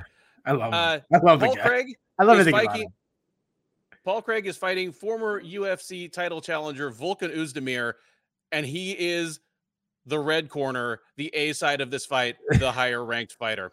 That's fantastic. Paul fucking Craig. I love everything Paul, about. I, I love everything about him. I love the me, painted face. I love the in the in your face and the stand. I like everything about this guy. Dude, it's Paul Craig versus Volkan Oezdemir. Craig, the 34 year old Scott is 16 4 and 1 overall. He is 8 4 and 1 in the UFC. He is on a four fight winning streak. Those four coming over Gadzhimurad Antigulov, over Mauricio Shogun Rua in a rematch of their draw that was the, his last fight before this win streak over Jamal Hill, and most recently back at again the first UFC London card, Nikita Krylov, whom he triangled late in the first round. Ironic, I signed it already. Ironic that Krylov is higher up on this card than he is. It is ironic that Krylov is higher up on the on the card than he is. Uh, he's going to try Jamal to make Hill, it, that Jamal Hill win has aged well too. Yes, yes, it has. We'll get to that for sure. Uh, he's going to try to make it five in a row against Oezdemir. The 30 year old uh, Swiss light heavyweight is 17 and 6 overall. He is an even 5 and 5 in the UFC. He's on a two fight losing streak. In fairness to him, those are against your champ, Jiri Prochazka, and maybe your next champ or your champ in the near future, Magomed Ankalaev. The most recent of those, the Ankalaev fight, was a unanimous decision loss at UFC 267 back last October. Uh, despite the losing streak, the two fight losing streak versus the five fight win streak, despite Craig being active while Oezdemir has fought twice in the last two years, Oezdemir is the slight favorite here. He is minus 150, Craig plus 125. And Keith, that is because as slow as I was to learn my lesson about Paul Craig, apparently other fans out there Yeah. are even slower than me. Because again, the bookmakers aren't pulling these numbers out of their ass. They are coming up with the number that Uh-huh. if it doesn't say who they think will win, it's designed to bring in action on both sides. Yep.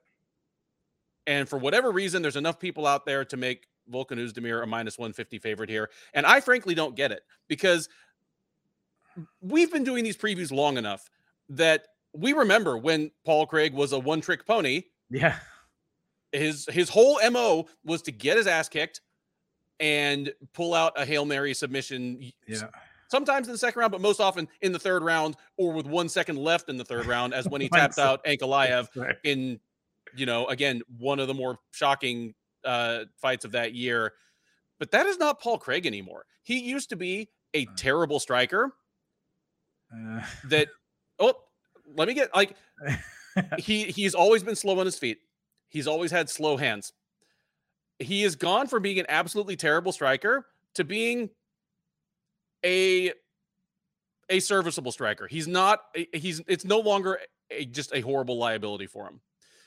Uh he is more importantly he's shored up some of his defensive problems and his approach on the feet. Like he, i don't know if he's like a better striker. I don't lo- know if he looks any better hitting the bags in the gym now than he did in 2017 but i know that he no longer just marches forward and get gets just chewed up like going headfirst into a wood chipper in all of his fights uh you know he's a little more patient on the feet he positions himself a, a little better i mean obviously the jamal hill fight ended kind of quickly and strangely but there are versions of Paul Craig that would have been knocked out by Jamal Hill in, that amount of time anyway. He's not that guy anymore. There, there are versions of Paul Craig that would have been head kicked by Nikita Krylov before you know he he tapped him out in the first round. His his striking has gotten good enough that he is now looking for his fifth straight win in the UFC light heavyweight division, and he's doing it in another. Even though he's been on hard times, Oezdemir is still like a top ten, at least top ten quality guy not that far removed from being in the title picture. But I think this is going to be a, a bit of a coming out party for Craig. Like I could see Oezdemir just hitting him with uh, one of his huge haymakers or kicks, but that's basically his best and only route to victory. And I don't think that's an automatic against Paul Craig anymore. I think Craig is probably going to hold his own in the striking and look for a chance to get this thing to the ground. He's probably going to need to to do it out of some sort of collision or scramble or you know grab something out of the clinch. He still isn't the guy that shoots from outside, but I also think that Craig is probably going to get stronger as the rounds go along, while Oezdemir is probably going to gas out. So give me Paul Craig by a vintage Paul Craig thing. Probably a submission off his back in the third round in a fight that he was already winning on points. Yeah, I love I love that. Uh man, this first of all, why are these guys getting dogged? Be like being the first fight, like I think it should be the co-main event. Like it, it especially the way Paul Craig the run he's on. Um I mean, it's it's not out of the realm of possibility. We always talk about you know how many guys down before you you know guy answers the phone for the title shot, like how many phone calls you making. Paul Craig wins this fight. He is what two, three phone calls away. Like, you know, if you're you're uh, matching up Prochazka, maybe you're calling uh, Blachowicz first, then you're probably calling uh, Smith. Uh, I mean, you could actually make an argument for him over Ankalaev, but the Smith Ankalaev winner, and then it's probably Paul Craig if he wins. Uh, if he wins, is Paul Craig closer to a title shot than anyone on the card outside of the main event? He's closer to a title shot than absolutely. Hermansson if he wins. Oh, absolutely. Oh, yeah. yeah, yeah. Yeah, absolutely. Mhm. Yeah, that's what I say. Paul Craig should be high. It, should have honestly. I understand Oezdemir is a, a tougher challenge than uh, Alexander Gustafsson at this point, but if you're putting Krylov higher in the card because he's going against Gustin, you know, obviously a guy who's headlined UFCs and and you know almost beat Jon Jones. Well, I shouldn't say almost, but you know what I'm saying. Like, Yeah. had, had moments. He's I mean he's got his fights in the UFC Hall of Fame if you're trying, if you're giving Gustafsson the higher spot, Craig probably should have got the fight against Gustafsson, not not uh Krylov, but um that's that's neither here nor there. No. Uh as and then Oosthuizen, um Oosthuizen, he's he's he's a tough test for Craig. I mean, he he really is. Like uh he, he's a mi- he's a minus athlete. That's because he's a little flat footed. He's plotting. He's he's actually kind of slow on the feet, but he makes up for it with earth shattering power. I mean, he marches forward with good output. He's a good boxer that has power in both of his hands. His left hook is like his kill switch. His short right hand, it's it's it's kind of like a Shane Carwin short right hand. He touches you, he puts you out. Uh, he gets in the pocket. He's a good dirty boxer, mean dirty boxer, uh, some good clinch fighting, and uh, we we talk about. Well, hold on, I, am I'm going to save that point for later. Uh, it, he will wrestle uh, a little bit, not often, but he will wrestle a little bit. Um, he got takedowns against Dominic Reyes. He got takedowns against Anthony Smith. Um, he he, but he has been taken down in like half his UFC fights, so that's a little concerning. But he's going to get some really good wrestlers. Uh, if he's on top, he has got some good top control. He isn't a submission threat though. He only has one career sub. Then you move over to. I, I got to leave Paul Craig second because you know build up to the breakdown on Paul Craig. Uh, uh dude, I, I I'm just loving this run. Like how far this run's gonna run, I don't know, but it, it's really fun. He's a really big dude. I mean, he looks like a heavyweight. He's he's massive. Mm-hmm. Um, but he doesn't pack power for a guy who's built like him. He kind of throws arm punches. Uh, he's got some huge defensive holes. Uh, he's a huge target. He keeps his chin high. Um, he, I, I, disagree on his striking. It, it, I think some of the reason why he's landing a little bit now is because he's become such a submission threat that it forces guys to kind of hang their hands a little bit low, worried about maybe possible takedowns. But what I think he has added um, recently is a much better kicking game. He throws a lot of out kicks from the outside, um, walking forward behind kicks to kind of close the distance. He does throw them naked, and he's going to be get smashed uh, open counter. And he has taken God knows the amount of damage. You talk about his style, like get beat up, get beat up until the guy's tired of hitting you, and then you find a submission. Um, I wonder how long he can take that. Now, he, and for a guy who wants to get to the fight to the ground, he isn't a strong wrestler.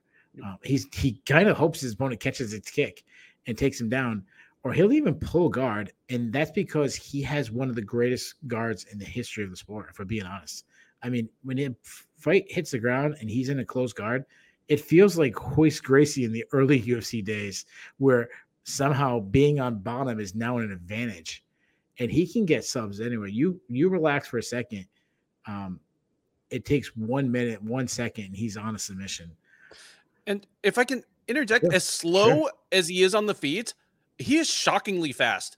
Like his hips and legs are shockingly fast when he decides to move on, on the ground. Yeah, like he just kind of yeah, sneaks him well. in the position. Yeah, just wanted yeah, to throw that in well. there.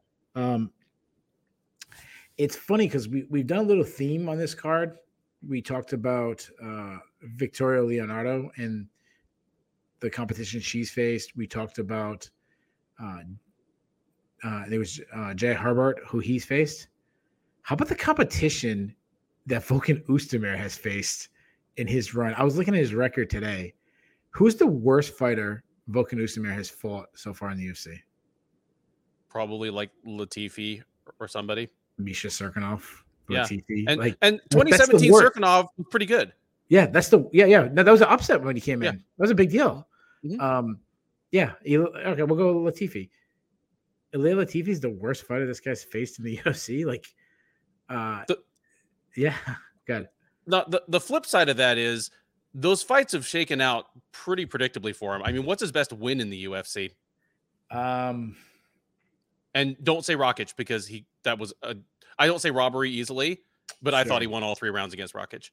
Um, well, OSP was probably at that time. That time was a pretty good OSP, one. yeah, or or lamping Jimmy Manuwa. like oh Manuwa at the time. That, yeah, that's going back. Yeah, yeah, that yeah. was a good one at that time. Yeah, probably Manuwa. But yeah. Manuwa was on a nice little run up. up was yeah, that the fight but, that got him the title shot? Was yep, it Manuwa? That was yeah. the one. That was Cormier fight was after Manuwa, but dude, that was 2017. Yeah, so that well, that was that was Yeah. like Nana was supposed to win that one to get the title shot. Mhm. I mean, that little like spat with Cormier at uh was it UFC 210 in Buffalo. where Cormier was kind of like sit down, Jimmy Manuwa. um, now, now over to Craig. It- I said it. I honestly feel like this might be the fight that the listeners are going to be most interested to see who we pick, um, because how, how does it? How do you not like Paul Craig? Uh, I've said it over and over again that I'm not going to be tricked and pick against him. Like, how many times am I going to get tricked by this guy? Like, um, he's simply better than I always thought he is. It's just that's how he is. But then when I watch film study on him, I say I got to do it again. I got to pick against him. Oezdemir really cracks. That's the one thing about him. And Craig usually weathers a storm and then finds a sub. But what if he doesn't? What if he gets cracked and he doesn't get a chance to weather? I'm gonna say that's what happened. I'm I'm gonna lean with Oezdemir. I'm gonna say he eventually like you can't keep getting blasted and then come get a submission. Eventually, it's it's it's gonna fall apart. I'm gonna say it happens now. Give me this is our first disagreement. I'm gonna go with Oezdemir. I'm gonna say he does in the very first round. I say he catches him with something early. First round knockout for Oezdemir. There you go. Uh, our first ascension. What is this? Nine fights into the the 14 fight card, but yeah, that's what you come here for, right? The UFC London main card powers on with a women's flyweight matchup between Molly McCann and Hannah Goldy. McCann, the 32 year old from Liverpool, the one almost assured to get the biggest pop of any fighter on the card, main event notwithstanding uh, is 12 and 4 overall. She is 5 and 3 since joining the UFC as the outgoing Cage Warriors uh, flyweight champ. She is coming off of back-to-back wins over Ji Yeon Kim and Luana Carolina. You may remember the Carolina fight because it was at the last UFC London. It was a knockout of the year candidate that's still in my top 3 or 4. Hit her with a spinning back elbow in the third round that laid Carolina out cold for the count, like smelling salts. So got to remember that one. She's going to try to make it three straight against Goldy, the 33 year old Floridian who was born Hannah Goldschmidt. Why did she change it? Probably so Alex Nicholson wouldn't think she was Jewish. Six and two overall. One and two since joining the UFC out of the third season of Dana White's Contender Series. Uh, she debuted in the UFC with back to back losses. Those were unanimous decisions to Miranda Granger and Diana Belbitza before finally getting her first win last September over Emily Whitmire. Uh, tapped out Whitmire late in the first round with an armbar at UFC Fight Night, Smith versus Spann. She's been out for about 10 months uh, since then, but she's going to try to make it two straight against McCann. Odds do not favor her to do so. McCann, another prohibitive favorite. She is out there minus 400 right now. You can get Goldy around plus 310 or plus 315 if you so choose. Keith, who have you got in this matchup? Sorry, dude. I I smacking my mic when you made the Alex Nicholson joke. Good for you, brother. Oh, um, yeah. Sorry, I, I I I'm still recovering from that. That was a good one. That was, that was one. Of, that was that was a that was one of your best ones. Thank you. Uh, yeah. So I got a I got a question. You said that you think Molly McCann's gonna get the biggest uh the biggest uh applause. You think it's be over Paddy? Well, she and Paddy go as a pair. They're both from Liverpool. They're best buds. I'm kind of Yeah, I'm, I'm thinking of their moment, sure, at- yeah. you know, the last UFC London. So I, Yeah, yeah, yeah. her shared with Pimblett, but for yeah, sure. if, if wins and she wins and she jumps in the cage and they're and they're like slugging beer back, and the Yeah, UFC's trying to mop Clyde, beer off Bonnie the. and Clyde moment. Yeah. Um, yeah. As much as as much as I'm like, I don't think either one's that good. It's great for the UFC if that shit happens. Uh, Molly McCann, what, what a personality! I like. I, I she had like she's grown on me, um, and I'm glad that she get like she should never fight outside of England again, like ever.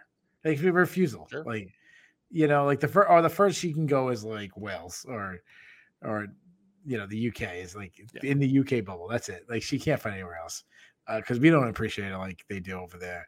Um, she's a fighter. She can fight out of both stances. I, I, think she fights out of both stances though, more because of like bottled up energy in her than it is like a game plan technique thing. It's just I think it's like nervous energy for her. Uh, she constantly darts in and out of range, kind of like a, a 2000s version of Clay Guida. Uh, she's getting in, she's getting out, she's moving around, she's doing a bunch of movement that doesn't really matter. Uh, when she gets in the pocket, she unloads hard, big combos. Uh, she's willing to uh, eat a shot to land one of her own. Though in fairness, in her last fight against Carolina, she did show some really improved head movement. Like that was like the one note I besides you know the incredible knockout, which what a moment for her. But really uh, stood out to me that she started showing some defensive skills. Uh, she fights at an insane pace. Uh, she throws nonstop power shots. She is heavy on her lead leg, which which gives her power, but also um, going back to like the uh, Taila Santos uh, she gets her legs destroyed. She would get destroyed with teep kicks. Again, that loss has aged very well, but um, she will close the distance and, and, use her strength. I mean, she's a very strong woman, just to wear on her opponent in the clinch.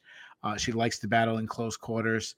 She will wrestle, but like I said, uh, I, I, I forget who else I said it. She, she, is British, so this there's a sailing to her wrestling. It's you know, um, she also struggles to stop takedowns. I mean, she gave up seven takedowns to Laura Procopio. She gave up five takedowns to Taila Santos, so that's troublesome.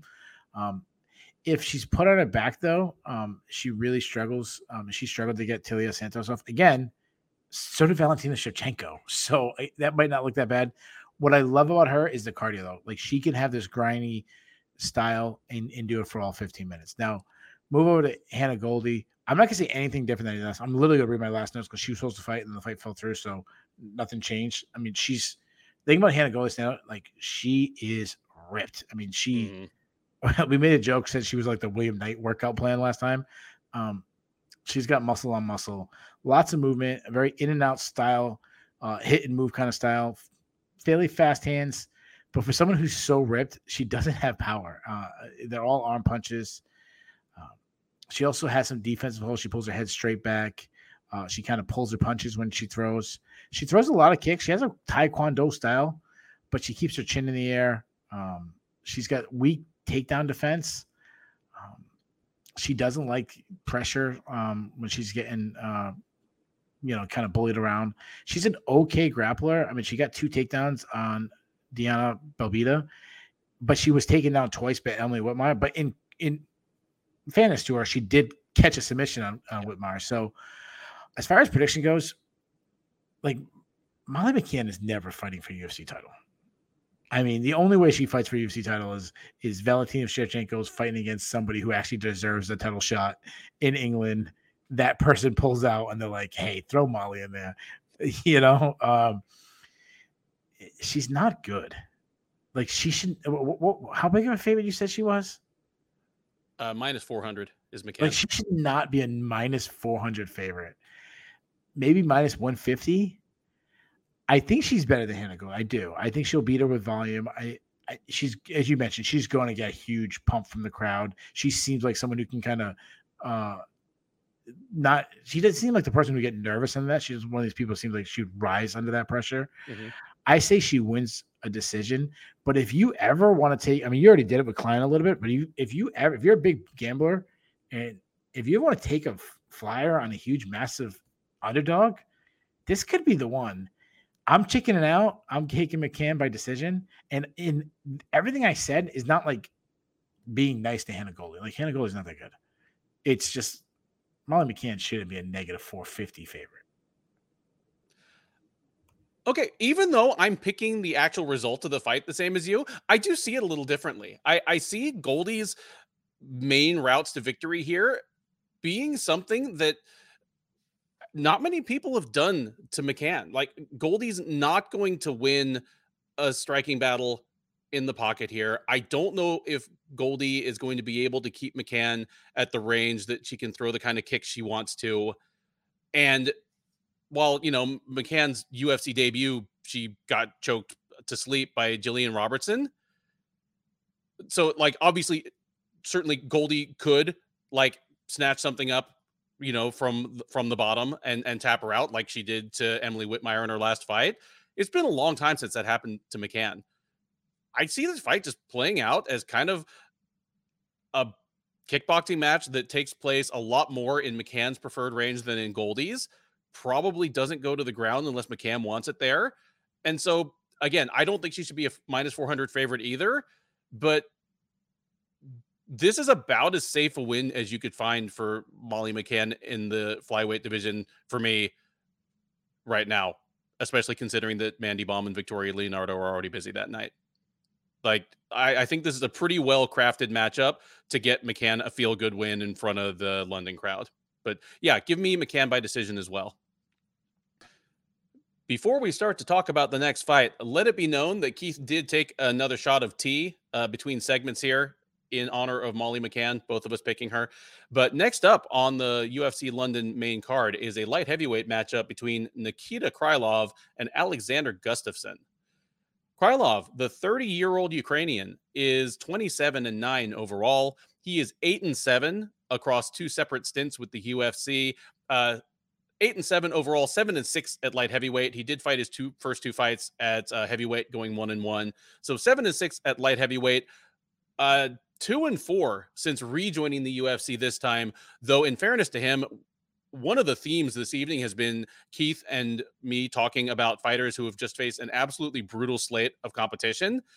Now, granted, in the case of Krylov, this is second time in the UFC, so his strengths and weaknesses were kind of more of a known quantity. But since rejoining the UFC, Jan Blachowicz, Ovince St. Preux, Glover Teixeira, Johnny Walker, Magomed Ankalaev, and Paul Craig. We have champ, former champ, possibly your next champ, top 10 fighter in Craig. No, no, two, no, future future champion Hall of Famer Paul champion, Craig. Yeah, future champ and Hall of Famer Paul Craig. And the other two fights, the Walker and St. Preux fights, those are the ones that Krylov won. And those guys were both kind of 10 to uh, 15 range guys at yeah. the time. Like, yeah, yeah, two and four, better than it looks. That's right. He'll try to make that number a little better against Gustafsson, the one time number two guy in the division whose high watermark Keith already alluded to earlier, coming, you know, coming agonizingly close to taking the belt from from Jon Jones. 35 year old probably even closer against Daniel Cormier. Yeah, there you go. Like actually had Daniel Cormier in, in like trouble, not just, you know, hey, this fight is close on the scorecards. No, good call. Uh former two-time uh title challenger, 18 and 7 overall, 10 and 7 in the UFC, uh 10 and 6 as a light heavyweight. Opposite of Krylov, he fought Man. his first 16. Yeah. I just realized he fought for the title three times. He Which fought the Jones other one? Twice. He fought Jones twice. Remember? But yeah, of course. The, the second one was for what? Yeah, Jones had the belt back already. So over three in UFC light heavyweight title shots. Whew. Rough times. Uh, yeah, he started his first 16 fights in the UFC at light heavyweight. He did try moving up to heavyweight. Well, after retiring, I mean, his loss to Anthony Smith in June of 2019, so three years ago, he retired in the cage. After that one, that was in uh that was in Stockholm, wasn't it? That was in front of his hometown crowd that he got choked up by Smith, retired in the cage, changed his mind, came back in summer of 2020 at uh, heavyweight, took on Fabricio Werdum, got tapped out in the first round. This is him saying, okay, for really real this time, I'm coming back again, but it's back at light heavyweight. And he is not the favorite here. Nikita Krylov minus 190, Alexander Gustafsson plus 160 on the comeback. Keith, I'm definitely going to throw this one to you first, but yeah. that Nikita Krylov is a favorite over Gustafsson here says a lot about what the public thinks, primarily of Gustafsson. I think Nikita Krylov is a known quantity at this point. We know what he is. What he is is a mystery. He is a scream at the TV fighter because, Absolutely. you know, uh, yeah, scream at the TV fighter, capable of losing just a horrible, like weird, embarrassing fight. One uh, one night and then lancing a top 10 guy the next. So for him to be almost a two to one favorite over Alexander Gustafsson, I think says more about wh- where the public feels Gustafsson is physically and competitively. But I'm interested to hear your thoughts on this and to let me know whether either of these guys have any life in them in terms of a contender run. Yeah, I have I have a lot of issues with Alexander Gustafsson. Obviously, you mentioned the Anthony Smith fight. He got his ass handed to him. He looked terrible, like the worst he's ever looked then retires, go comes back, goes up, goes against a pretty much shot for Fabricio Werdum or close to shot for Fabricio Werdum. Gets submitted in like two minutes, two and a half minutes, something like that. Then he gets scheduled against Ben Rothwell. So it wasn't like automatic, like, oh, I learned that I'm not a heavyweight. No, he he gets scheduled against Ben Rothwell. That fight falls apart, and then he decides to come down to light light heavyweight. So it's kind of weird. Let me ask you this. I was wrong, by the way. When the Rothwell fight fell apart, I said if we ever see Gustafsson again, it'll be at heavyweight from here on out. He's never going to try yeah. 205 again. And I was wrong. Assuming yeah, he I makes mean, 205. I actually think it's still probably the better move for him. but um, let me let me ask you this, which is going to kind of contradict what I'm going to say right now. Has Alexander Gustafsson ever looked worse than he has his last time we saw him at 205? The Smith fight? Yeah. No, and uh, that's okay. that's the only time in his entire UFC run that he just he fought badly and looked bad. Before well, that, the second Jon Jones fight, he looks pretty bad. But it's Jon I'm Jones. Gonna, I'm it's gonna Jones. and I'm gonna say that's just more an indication of how much better a fighter Jon Jones is. Yeah, than yeah, he is. I think the first fight was his high watermark because of course he he was less of a known quantity. Jones was coming in freely admitting having just like snorted coke and drank his way through camp and barely trained, and that was enough for him to win two rounds off mm-hmm. of that version of Jon Jones. So, so let me ask you this though. So, we just agreed that Alexander Gustafsson is has never looked worse. It's fairly safe to say that he, he might be a shot fighter. That that established. Has he ever had a better chance of winning the title, light heavyweight title, than he does right now? No, Jon Jones is nowhere to be seen. And he is fighting a contenders fight against the most unreliable top 15 fighter in the division. Yeah. So the light heavyweight division is the glamour division of the in the history of the UFC. Sure. But has there ever been a worse time to be in the division in the span that he was when the champions were Jon Jones and Daniel Cormier? I mean, no. this is the division that had Randy Couture, Chuck Liddell, Tito Ortiz, eh, Vitor Belfort. Like these are the champions. Uh, Shogun, uh, Lyoto Machida, Quinton Jackson. I mean, Forrest Griffin. Like it is a unbelievable legends of legends. And he was the number two guy behind, or really, should I should say the number three guy, but always the bridesmaid because those two guys. He was the number two guy until Cormier dropped to. Yeah, yeah. But yeah, yeah but, but, like, like that's that's the run he was on. So he actually probably if you told me I feel the same way if you told me that a year from now Alexander Gustafsson never fights again in the UFC, I go, yeah, okay. Like I give it about a 50% chance. If you told me Alexander Gustafsson wins the title a year from now, I might not give it a 50% chance, but like I wouldn't be he wins the title, I wouldn't be shocked. Like that that was just basically what the point I was trying to trying to make. Now, everything I said is going to sound really contradiction. So let, let, me let me give pull back the curtain. Like eh, we watch f- film study on 14 fights, 28 fighters. Like you have to sacrifice some fights, and I kind of rank which fights I want to look at first and run out of time. Listen, I work a full time job. I'm a dad. I have three kids. They have sporting events. I go to church. I have to run, eh, you know, everyday life errands, cut the grass. I change my wife's break some routers, and I mean, this all the shit you gotta do through a week, you know. Mm-hmm. Um, I skipped this fight, and I skipped. My whole point is like I ran out of time, and I skipped this fight. And the whole reason I skipped this fight is I remember watching an interview recently where Alexander Gustafsson was talking about Chimaev training with Chimaev, and he said he was talking about Chimaev and all these crazy things he does. And he's like, and and like sparring with him and how crazy it was. He goes, and he goes, and this was during my prime. And I go, wow, like you're actually admitting you're not in your prime anymore? And like, if you don't think you're in prime, like, should I be excited about you? Like, how motivated are you? Like, you retired? Like, is is this just a paycheck for you? Um, so most of my analysis on him is just off of memory. I mean, what I last saw him against, and again, at heavyweight's much different. He's, you know, he's always been athletic, light on his feet, longer. Obviously, he's a huge guy. I mean, that's why he was able to go up to heavyweight. Snapping jab, but he slowed down a lot against Anthony Smith. Um, he's always had pretty good takedown defense, but he didn't against Fabricio Werdum. Werdum took him down and submitted him. Krylov, Krylov is a is a good athlete. He's pretty well rounded. Uh, he's light on his feet. He's elusive. He's got some fast hands. He does hang his hands low, which is troublesome. He throws a lot of kicks, but I am unsure. Like we talk about inconsistency, I'm unsure about his wrestling. He looks like this great wrestler one fight and then terrible the next. I I started looking at his stats in the UFC, and I was like, wow, he's got 10 takedowns in UFC. Like he's a really good wrestler. Then I look and go, yeah, he's also been taken down 20 times. Mm-hmm. Which is mm-hmm. really surprising. Like, he's he's been taken on twice as many times as he's actually landed takedowns.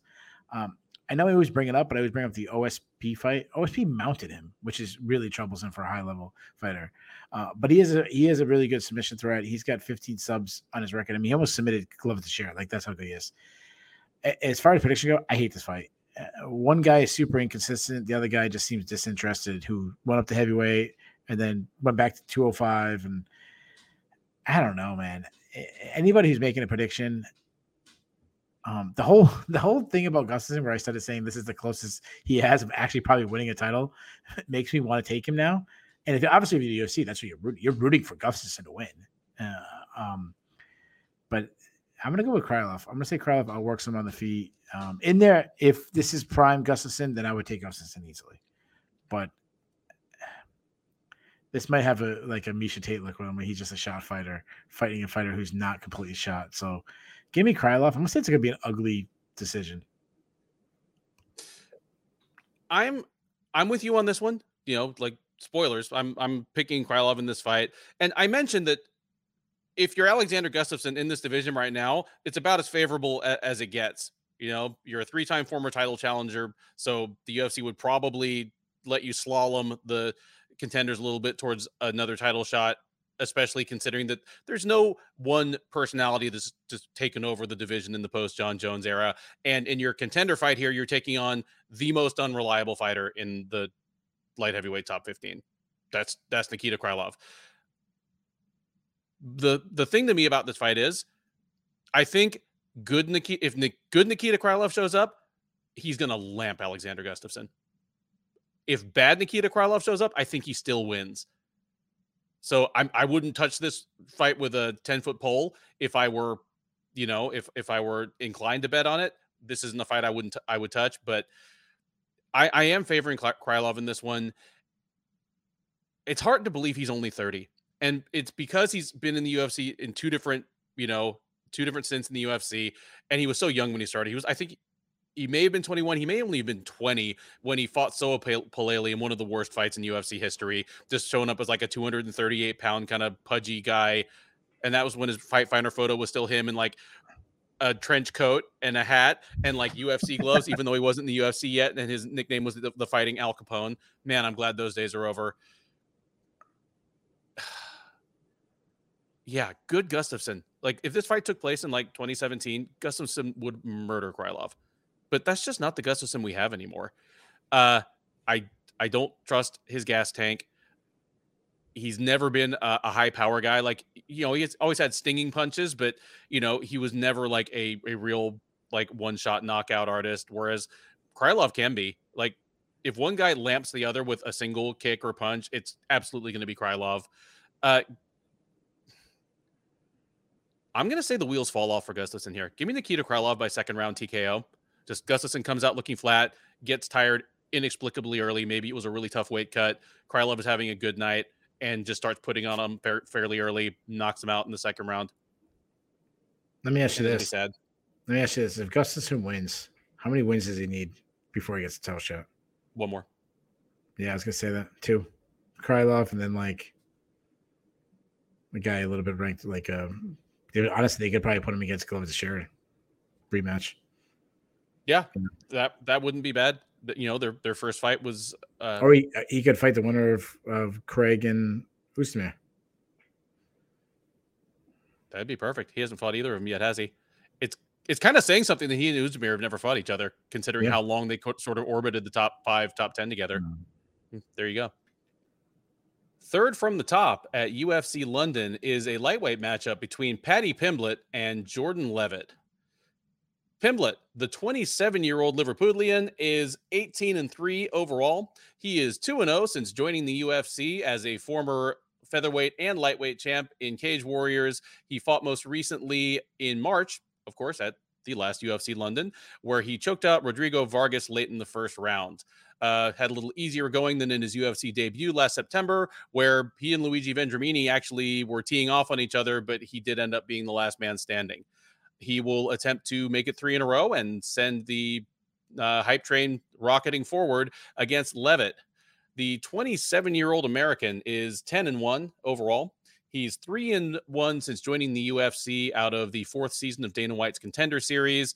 Uh, debuted slamming Matt Wiman back into retirement in December of 2020. He then lost a unanimous decision to Claudio Puelles. Since then, he's won two in a row, uh, choking out Matt Sayles last December and getting a split decision over Trey Ogden this April at UFC on ESPN, Luque versus Muhammad.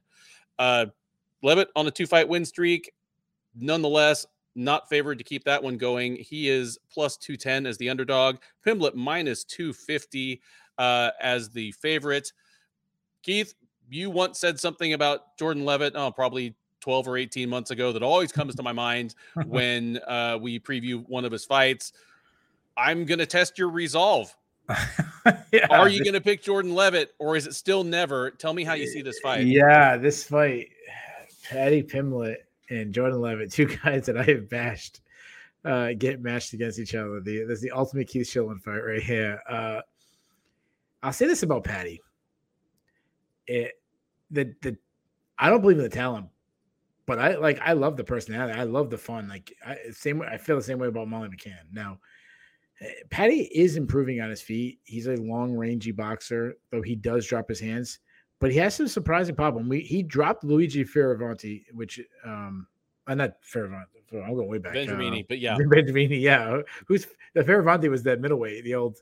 Yeah. Just, that's just thrown in those Terry Martin yeah. middleweights well, again. And he was the one that was he was like the the Marine or the former Marine, so they always yeah. had him fight at the fight nights on the like the military bases and stuff. Yeah, yeah, yeah. Um, um, he's he's pretty elusive. Talking about Pimblett, not Fioravanti. um, a lot a lot of kicks. He lo- he loves the question mark kick. He'll he'll throw a flying knee, and he does that just to kind of pressure and kind of uh, back you up. He he backs himself straight up, which is troublesome, and he's very hittable. Like he, uh, even his last fight, he got tagged up a little bit. He he's not a drive through your hips wrestler. He, he'll look more for upper body locks. He hit this beautiful judo throw in his last fight, which you gotta like. And he's a guy who just he'll want to create a scramble to kind of because he's not a good wrestler, just kind of create a scramble and, and try to find a submission. Um, he's very weak defensive wrestler, but that's because he doesn't mind getting taken down where he, he's on his back. He likes to work there. He's very flexible. Um, he has some really slick back takes. He has a submission threat. He chains subs together, which I really like. If he misses the first one, he's going to the second one. Jordan Leavitt, he's he's big for the weight class but he is one of the most one-dimensional fighters in, in, in the UFC. His stand-up is so bad. He he doesn't want to strike with his opponent at all. I, I, said this about when I saw him on the regional scene. He had one fight where he just butt scooted and chased his opponent until the opponent got like trapped in the octagon as, as Jordan Leavitt. I, I swear, look it up, go find it. Um, he didn't. There was another fight. There was a there was like a four fight stretch where he didn't land a single strike. Um, but to his credit, he did show some like like small like iota of striking in his last fight against Trey Ogden. I'll give him that. Uh, his chin is tough. Like he's been his chin is high in there and he gets tagged up. He will shoot. He's more of a funk style wrestler, just kind of similar to Paddy Pimblett, just kind of create a scramble. Uh, he keeps his keeps his hips moving. He'll go for Iman, Imanari rolls to get the fight to the ground. He just wants to get down. He's also very flexible. I mean, look at him. He does a split after his wins. He has some really slick back takes. He has a submission right. He has six subs. Um, he kind of go for subs in any position. Darce, I've seen him hit a Darce choke in scramble. I've seen him hit uh, Slick Kimura as an amateur. He got a crucifix in one. Uh, but the one thing I don't like about him that he's in, in it's so similar. Pimblett has a very similar style. They'll, he'll chase a, a sub that isn't in. He'll compromise his position and get put in a bad position. And the other thing, and this stood out in the Claudio Puelles fight, his cardio is an issue. He will gas out if it's such a grapple heavy, um, where he can't kind of just hold you down. Now, obviously Paddy already had his huge moment in in England, but he's getting again. Like this guy was made for big moments, big cards, co-main events. Uh, I haven't seen forever that he's more of hype than talent, but you said it. I refuse to pick Jordan Leavitt until he shows me some kind of stand up.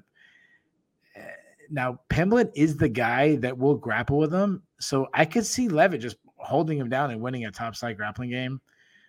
But with the crowd rocking, I think Pimblett's going to have moments where he's taken down, has to scramble, works back to his feet, taken down, has to scramble. Has, we have some fun scrambles, but I see, I see Leavitt kind of slowing down. I see the crowd just lifting Pimblett up with some chairs, and I think Pimblett catches a big shot. I'm gonna say he does in the second round. Give me Paddy Pimblett in, in the second round, and what's going to be the biggest pop of the night when he gets a second round TKO.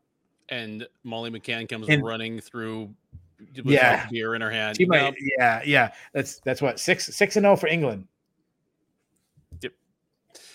Uh, I'm with you here. This is a well crafted matchup to get Pimblett a win in front of the the adoring fans without being a complete mockery in terms of where they stand in the division. Because, like you say, Pimblett's talent might not match up to his personality and his hype, but there's a lot of room underneath that ceiling. His personality and and, and hype are both oversized. Like he is a pretty good UFC quality lightweight at this point.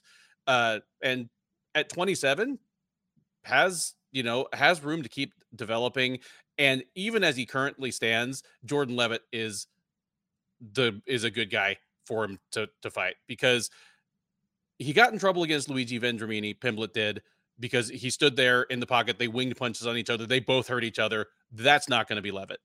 You pointed out that if Pimblett decides to test the waters on the ground with Leavitt, which he probably will at some point, uh, Leavitt's very good down there and could get him in trouble. But if Pimblett can survive, Leavitt's likely to fade. Uh, so yeah, this one's got Pimblett written all over it.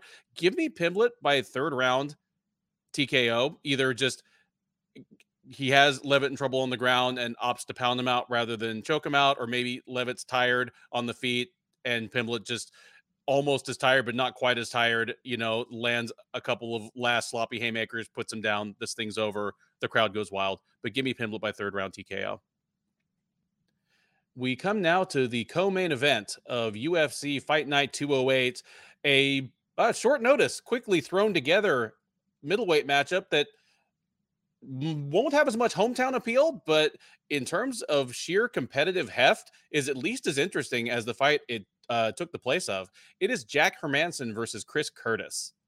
Hermansson, the 34 year old uh, Swede training out of Norway. I always get that backwards. I think I got it right that time. He Is 22 and 7 overall. He is 9 and 5 in the UFC. He has been alternating losses for his last half dozen fights, but the most recent uh, fight of his was a split decision loss to Sean Strickland in the headliner of UFC Fight Night 200 back in February. Prior to that, he had taken a unanimous decision over Edmen Shahbazyan, further pushing the one-time Golden Boy prospect uh, in, into obscurity. He is going to try to get back into the win category against Curtis, who steps in on about uh, 10, 12 days notice for Darren Till. Obviously, Darren Till would have been another recipient of one of the biggest pops on the on the night. But in terms of interest, Curtis, uh, the UFC's most enjoyable surprise of the last year, 35 year old Ohio native is 29 and 8 overall.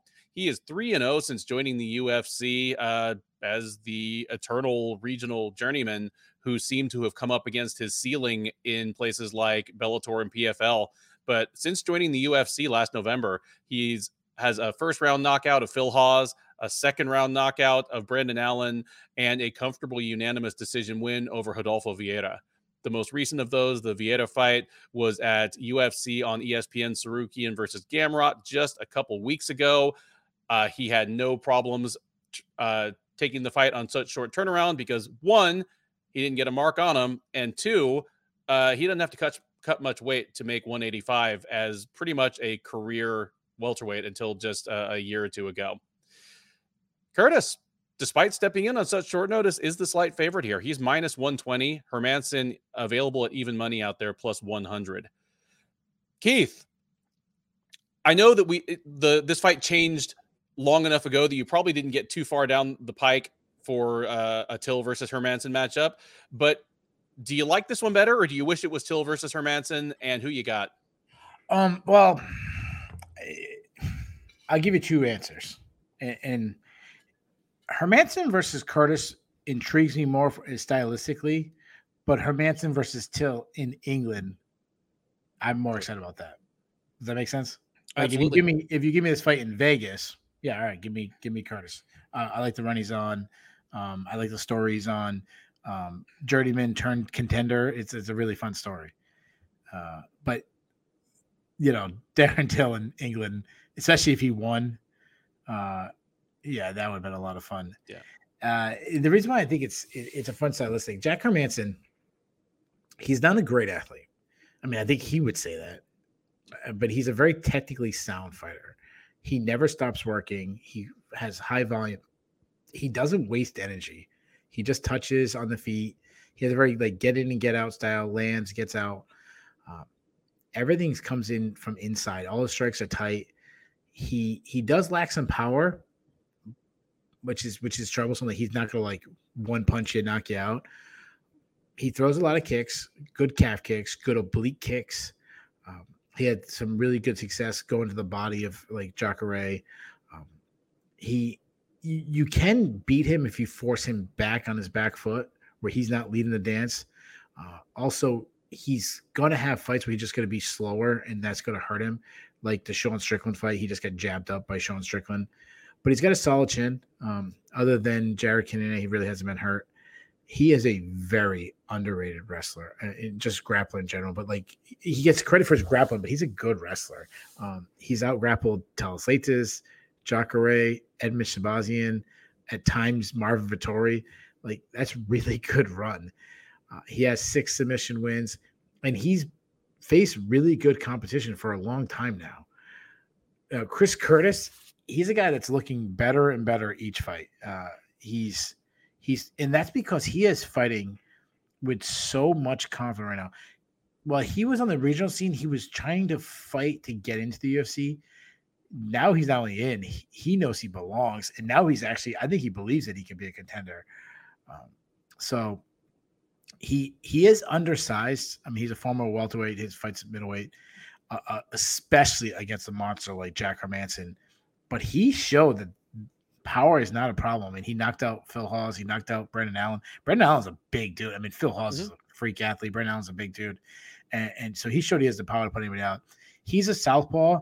He's a very technically sound boxer. I mean, he's the definition of a compact, tight inside boxer. Tight hooks, tight uppercuts. I love that he goes down to the body. We saw that in his last fight against uh, Vieira. He really worked the body. He's got some good calf kicks, but he does not show it. Does not throw him off. I've said this tons of times. Every single time I talk about Chris, when he throws calf kicks, a really good thing. He needs to throw more. Um, he needs to improve on some of his footwork, especially when he's being pressured to like start sidestep and pivot, which really work good for a guy that throws short hooks, kind of pivot into a left hook or something. But one thing I love, and this one of the biggest difference from him on the regional scene, one I think going up, he's one of the guys who's going up a weight class that kind of the power has kind of gone with him, which is really nice. But also when he was on, you know, the PFL uh, regional scenes like CS, fighting on the contender series, he was a little gun shy at times. That is not the case now in the UFC. He's letting those hands go. Uh, very boxing style. He rolls with punches, uh, kind of deflecting shots. He will occasionally look for a takedown, uh, and he has some pretty good top control. Uh, he showed he has really good takedown defense. He showed that against Adolfo Vieira, and he has the cardio to go 15 minutes hard because he doesn't really waste energy. Similar, very similar to uh, Jack Hermansson. This is a tough fight. Uh, I I wanted to pick Chris Curtis. I was thinking I was going to take him all week. However, I, am going to go with Hermansson eh, for a couple of reasons. One, this is a big step up for Chris Curtis. Yeah, Curtis has beaten some really good guys. Uh, Vieira is a really good win. Uh, Phil Hawes is a really good win. Brendan Allen's really, I mean, those are really good wins. But this is Jack Hermansson's been on the top of the UFC for a long time. Uh, there's a big size advantage, Curtis being undersized. And the biggest thing that stands out to me uh, one, Hermansson's a really smart fighter. I mean, even fights that he loses, like uh, where he was outclassed against Sean Strickland, he still got a split decision. Now, again, I don't think that should have been a split decision, but just because of the output he had, put him in a position where he could trick a judge into thinking he won. The, the thing I like about Hermansson is he uses all aspects of the game where Curtis really just boxes. Hermansson boxes, he kickboxes, he wrestles. So all those factors together, I'm going to take Hermansson uh, by decision. I have gone back and forth about this one. This for me easily the hardest fight on the card to call. I am leaning towards Curtis as a slight favorite, but I am not confident in it. I'd be a lot more confident in it if they were both coming off full camps for each other. But you know, Curtis, even if he didn't take much damage in the Vieira fight, even if uh, he doesn't have much of a cut to make 185 pounds, you know, he, he's going like three or four weeks between fights. You know, it does concern me, but I think Curtis is going to be able to stay upright I think he's going to be able to throw enough volume to win rounds against Hermansson, even if he doesn't really ever hurt him, hurt him. Uh, and I think he wins a decision over Hermansson here. And the, I mean, the noise in the arena won't be as loud, but the noise out in space, uh, you know, like in the MMA space about Curtis as one of the more surprising newly arrived contenders in the UFC middleweight division will go through the roof. Yeah. So give me uh, Curtis in a close, hard fought decision. Yeah, nothing against Jack Hermansson, but I would love to. It's just a, such a nice Cinderella story. Let Let me ask you this before we move on to the main event: If these guys fought two years, say Jack Hermansson was scheduled to face whoever, whoever he was scheduled to face two years ago, Jared Cannonier or something like this. If Cannonier got hurt or whoever, and Chris Curtis got put in that fight, how big of a favorite would Jack Hermansson been two years ago? Oh my goodness. Almost two years ago to the week, Hermansson okay. was tricking Kelvin Gastelum into thinking okay. they were standing back up when in fact he was about to heel hook him in 60 seconds. Okay. So replace Kelvin Gastelum at yeah. that moment with Chris Curtis. Chris Curtis two years ago was getting ready to fight in XMMA, the resurrected like regional like, Florida promotion. Yeah. Was he, he like was retired? He retired yeah. in PFL. like, he retired twice in one night in PFL like, yeah, it would have been a joke. Like, no pun intended for Hermansson, but yeah, he would have been like a, a minus 600 favorite. Chris Curtis, like, that actually should be like a funny game for him. Like, say he beats Jack Hermansson and and and they ask him, like, who do you want to fight next? Like, we don't fight. I'm retired. Like, he, like he should just make everyone in the fight, he just retire after every single fight. Uh, and then like unretire like an hour later. Um, th- that's my point. Just he would have been probably like a plus 700 underdog, and now he's the favorite. Yep. I, like it's it's an incredible story. It is, you know, and I'm not rooting for either fighter, but it would be no, fun to see it continue. Yeah. What I like to do is I like picking against the guy that I don't have like this connection to, so I'm happy either way. There you go. You know what I mean? Like, oh, I, my pick was right. I'm happy. Oh, Chris Curtis is nice. Like, I, I, I told you before, I root for the story. Whatever's the most exciting to talk about on the recap, that's what I kind of root for. So either way, I'll be happy. There you go. That I, I think that's a fair way to look at it.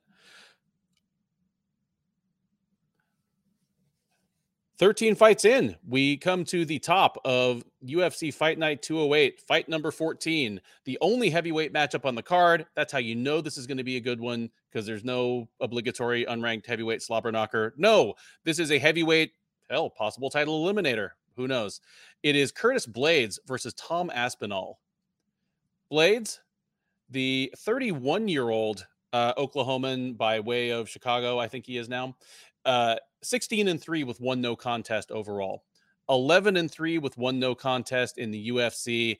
He is on a two fight win streak since getting knocked out by Derek Lewis last year. He has taken a unanimous decision over Jairzinho Rozenstruik last September. And then most recently, in the headliner of UFC on ESPN 33 this March, knocked out Chris Daukaus just seconds into the second round of their headliner fight.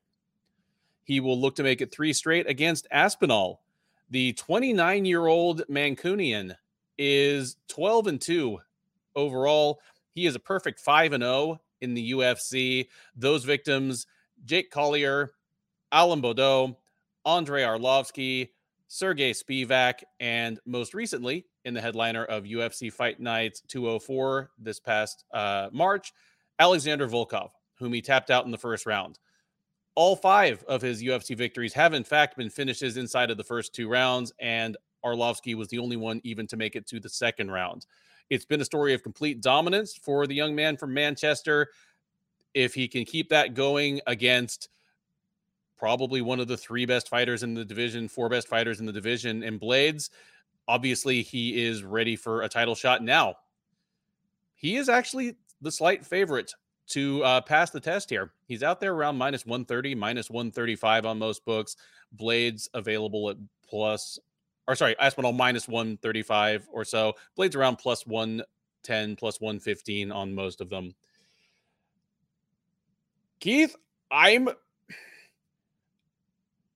I guess I'm slightly surprised at the line here, but you and I, and it's not like we're geniuses or like have seeing into the future to see Tom Aspinall as a future champion. All of it's obviously there. Uh, he's you know, born and bred grappler. I mean, his dad is the BJJ coach at Team Kaobon. He's been doing it since he was a kid.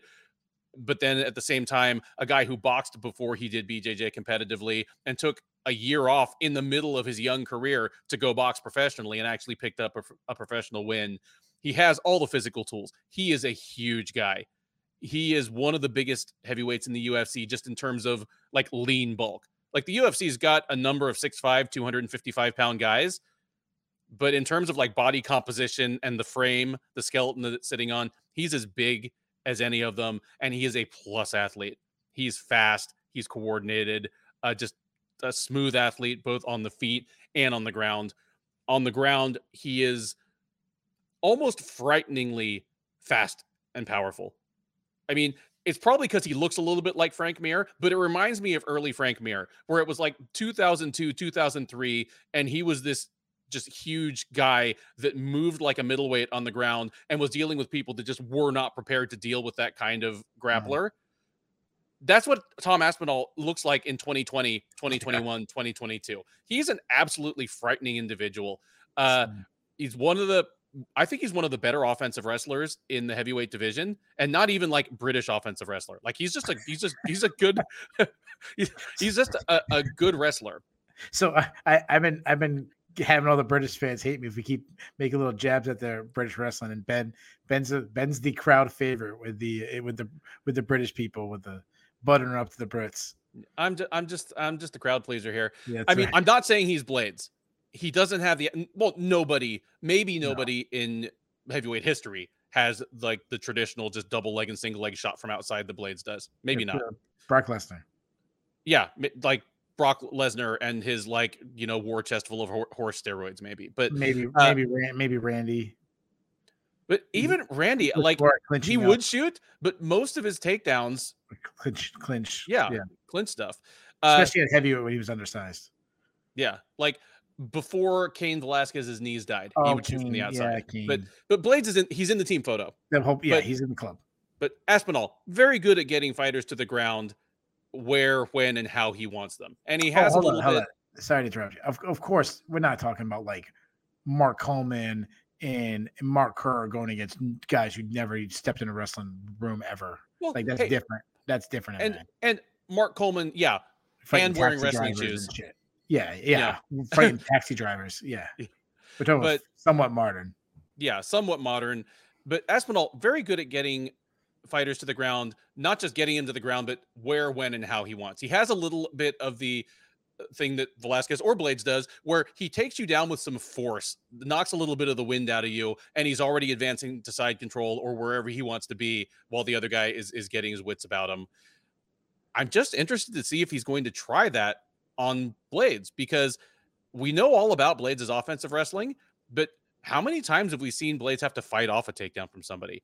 When have we ever seen him on his back? What does that look like? What does it look like if he ends up underneath a guy who is pretty much his same size and a crushingly heavy top position grappler who is kind of an equal opportunity distributor? Because the scary thing about Aspinall on the ground is he's he was happy to take your back and choke you up, but he will also punch you in the face incredibly hard until you do. It he's a ultra choose your poison guy when he gets you on the ground. Blaydes is, I mean, his Achilles heel thus far. I mean, he's who's he lost to? Francis Ngannou and Derek Lewis. Yeah. Basically, guys with Two very good takedown defense. Yeah, t- maybe maybe the two biggest hitters ever. Basically, the people who've beaten Curtis Blaydes are people who not only could stop or slow his takedowns, but could hit him hard enough with a single blow Mm. to change the fight. Because Alexander Volkov caught Blaydes with a flush knee on one of his takedown attempts, and Blaydes just kind of like shook it off and then went back to, you know, grinding him down. So did Jairzinho Rozenstruik. Not everybody can do this. So we know all about Blaydes' offensive wrestling. I'm interested to see if he gets put on the defensive. Or I wonder if Aspinall tries to test things on the feet. Maybe Aspinall thinks he has the kind of power that he can just catch Blaydes behind the ear with something like Ngannou did, or can submarine him with a perfectly timed uppercut like Lewis did, and and turn the fight on a dime. We're gonna learn something. We're probably gonna learn something about both guys in this fight. We're Mhm. definitely gonna learn something about Aspinall since we already know that Curtis Blaydes is a top contender. Uh, a lot of it to me depends on how Aspinall approaches the fight because I think we know how Blaydes is going to. Blaydes is going to strike exactly long enough to see his first mm-hmm. opportunity to take a shot, and then he's going to take it. If he takes that and Aspinall shucks him off, then it just ends up being a striking contest. We're going to learn something about both guys. If Aspinall pancakes him and spins around to the back, we got a whole other fight going on. And that's, I mean, I'm not rooting for either guy, but that's what I'm rooting for to see. I want to see Blaydes as grappling. I want to see Blaydes in scrambles yeah. because all all we've seen so far is him either wrestle the other guy into the dust or get knocked out. Give me Aspinall, but I think this goes. I don't know if it goes all five rounds, but I think this goes like well into the the main event rounds. It goes at least halfway through the fourth round, and it it ends up being a gas tank thing. Give me Curtis Blaydes to survive and to win and kind of put a little bit of brakes on the Tom Aspinall Express. wow. Uh, just probably, you know, like uh, a TKO of a tired Aspinall on the ground. And what we learn is Curtis Blaydes is still really, really good. yeah. Tom Aspinall is still really, really good. Will probably be a champ one day, but him finishing all of his UFC opponents in like three minutes, you know, ha- has left some things to take back to the drawing board. So Aspinall has ran through his last two opponents, submitting him really quick. Imagine if he submits Curtis Blaydes. Oh Imagine my goodness! Submits, imagine he submits him quick, like in the first round, like he just did Volkov. Just take takes him down, or again, pan, pancakes the takedown, ends up Yeah, on top and just Kimura's him, or yeah, Yeah. Imagine the hype. I, if if if Curtis Blaydes shoots a takedown and gets and Aspinall jumps guillotine, chokes him out cold, or like you said, pancakes spins behind, whatever. Yeah. sprawl spins behind, chokes him out, gets a gets a submission in a minute and a half. Is he the favorite against Francis Ngannou? Betting favorite? he's at least closer to it than anybody else in the division. Yeah. Yeah, it just, it just no, that's what I'm rooting for to happen, just because the storyline. Uh we we talked about the how good this card is. I mean, it it to me this card has a pay per view feel without a title shot, like without a title. Um, if you would the Amanda Nunes versus Juliana Pena card, if you completely scrapped the entire card and threw this undercard in with that main event, would it sell any less pay per views? I don't think so either. Like that's how good this card is. I mean, uh you took Blaydes, but I mean, Blaydes Blaydes could obviously ruin a lot of UFC plans with Aspinall. I mean, it is a real risk making this matchup because if Aspinall passes it in England and he passes the test like Curtis Blaydes, even if he wins a split decision, the hype on him is going to be through the roof, beating a guy like Curtis Blaydes. Yes. But that's a big ass. You're taking you're because if not, you're really setting up Curtis Blaydes for another title shot, a guy that you really don't want to be fighting for a title, or or at least you know high in the conversation. Curtis Blaydes is this massive heavyweight who he has some big wins. He's And the scary thing about him is we've talked about it before about how young he is. He's probably just starting to come into his prime years now. His stand up has come such a long way. I mean, we saw him just starch Chris Daukaus, uh, with ease in his last fight. Obviously, he has big power. I mean, look at him, look at him, and a, lot of it he lands shots on the ends of his punches, and that we talked about before because he has that really weird frame. Has these long, weird arms. Um, his his straight right is his best punch. One thing I'm worried about him being that he's starting to knock guys out is he's not one of these wrestlers who starts falling in love with his hands and he forgets where he has an advantage. Uh, back to his stand up, he's he uses feints well. He shoulder rolls, which I've been saying like I like deflecting shots with the shoulders, except a, except a heavyweight. You're playing with fire at heavyweight to kind of because uh, you got to, you know, deflecting shot off the off the forehead at middleweight at bantamweight. It's a little different than getting one at heavyweight. Yeah. Uh, he he throws some hard like I mean look how built he is. Well, you mentioned eh, when we talk about the all-time greatest wrestlers at heavyweight, we mentioned the names Randy Couture, Brock Lesnar, Cain Velasquez, Kevin Randleman, Mark Coleman, Mark Kerr. Yeah, where does Curtis Blaydes stand all time? Who knows? But right now, he's the best wrestler in the division. And there's no debate. Like, yeah, is Tom Aspinall a really good wrestler? Yeah, he looks like he is. But in a straight wrestling match, I'm taking Curtis Blaydes. He's a heavyweight that shoots penetration shots, which is so rare. He blasts right through his opponent's defense. Uh, I mean, look at what he did to Volkov. Just took him out over and over again. Uh, Shamil Ab- Abdurakhimov was another fight where he just like that's the guy with the wrestling background, just driving right through. And the thing about Curtis Blaydes, which I like in this fight, uh, not in the excitement factor, but I mean, if I'm coaching Curtis Blaydes, if I'm, I'm if I'm his, on his team, I'm betting on Curtis Blaydes, whatever it is, he doesn't care about being excited. Usually, now I'm hoping that the again, I'm hoping if I'm backing Blaydes, is he doesn't fall in love with his hands and he wants to sling it out and try to chase knockout. But usually he doesn't care. He'll he'll lay hold you down. Doesn't care if Aspinall's uh, pinned to the campus. He's getting booed in their hometown. The police is throwing popcorn on him and beer on him as he's walking out. He won't care. And when he's on top, he just slowly works to a better position. Uh, once his opponent is tired, he unloads some of the scariest ground and pound, especially when he gets his opponent pinned against the cage. Um, the one con- one big concern I have, well, two big concerns. The last time we seen him fight deep in a fight was the Volkov fight. We had to go five rounds. He looked fantastic for about three and a half, four rounds, and then he I don't know if you remember, he kind of gassed out, mm-hmm. and and and the fight was never in jeopardy, and he was so far ahead. But and a little bit concerned if if you can kind of push him. Uh, you're still to have a shot late. And then ultimately, the biggest thing is the chin. The Francis Ngannou, the Derek Lewis, the guys who I mean, scary knockouts. Again, the two biggest hitters, I, I think it's safe to say the two biggest hitters in the history of the sport. I mean, I don't know who else would even be in the conversation. You can talk about someone like, you know, Mark Hunt, you know, but oh yeah, that's fair enough. Yeah, Mark Hunt, yeah, that's fair enough. Yeah, and I guess Shane Carwin. But I mean, Rumble Blaydes Johnson. Blaydes flattened Mark Hunt, and like he's zero oh and three against Ngannou and Lewis. Yeah, yeah, yeah, yeah, yeah. So, but the the whole point is, I mean, the two in my opinion, probably the two biggest hitters.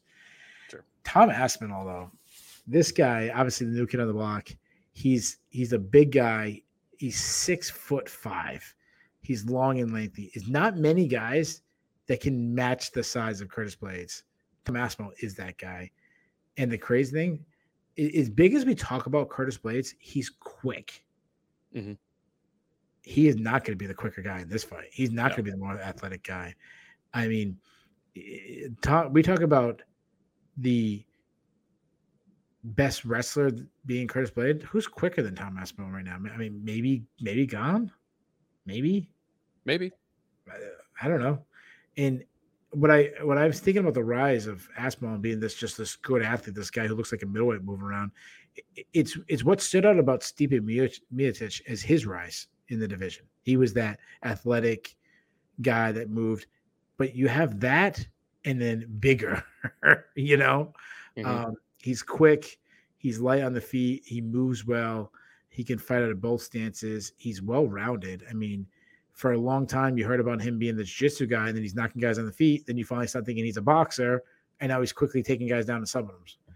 Um, he's he's a really quick twitch boxer. He's got accurate strikes. He's got power in both of his hands. Now he's mixing in takedowns with his striking. He's got some slick grappling. I mean, he beat the brakes off of Sergey Spivak with ground and pound. And then look what he just did to Andrei Arlovski and Alexander Volkov. I mean, he submitted those guys with ease. Yeah. Um, so as far as the prediction goes, I have flip flop back and forth both times. I mean, both guys are really good, and that's why this is such a fantastic main event and such a fantastic card because uh, this this is probably the toughest fight on the card to pick. Uh, I was leaning Blaydes due to what I think will be a wrestling advantage. Yes, I understand what you're saying with Aspinall that he he might be a much tougher test in the grappling in, in the wrestling, uh, strictly the wrestling, not the not the jiu-jitsu, but strictly the wrestling.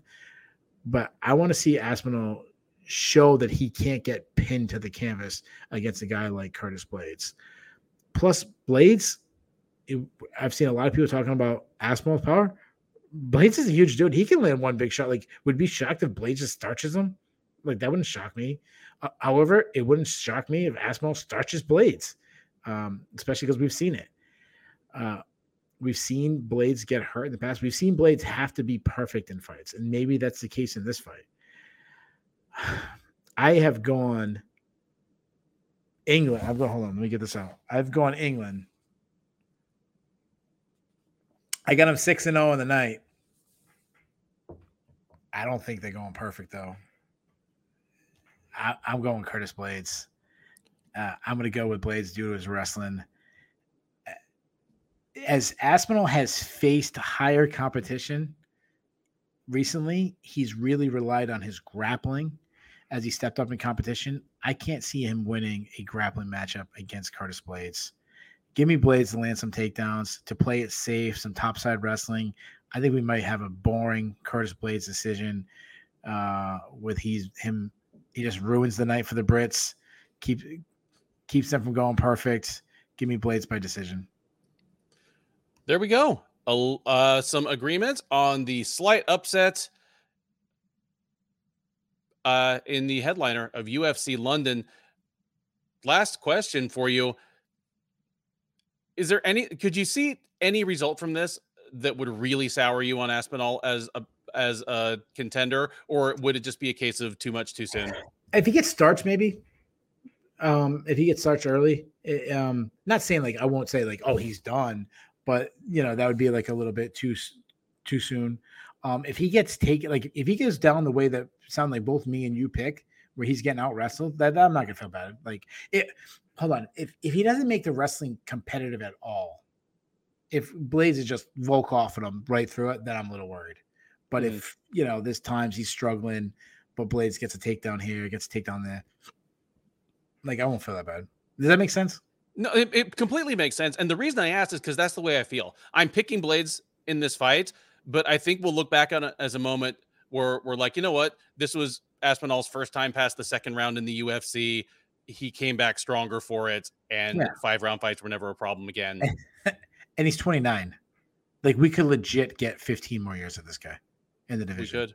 And be we competitive. Could. Uh, yeah, I mean, I think Blaydes wins this weekend, even though I'm not surprised by the opposite outcome. But I think it's more likely that Aspinall is a UFC champ than Blaydes, just because of kind of what's above Blaydes in the in the pecking order.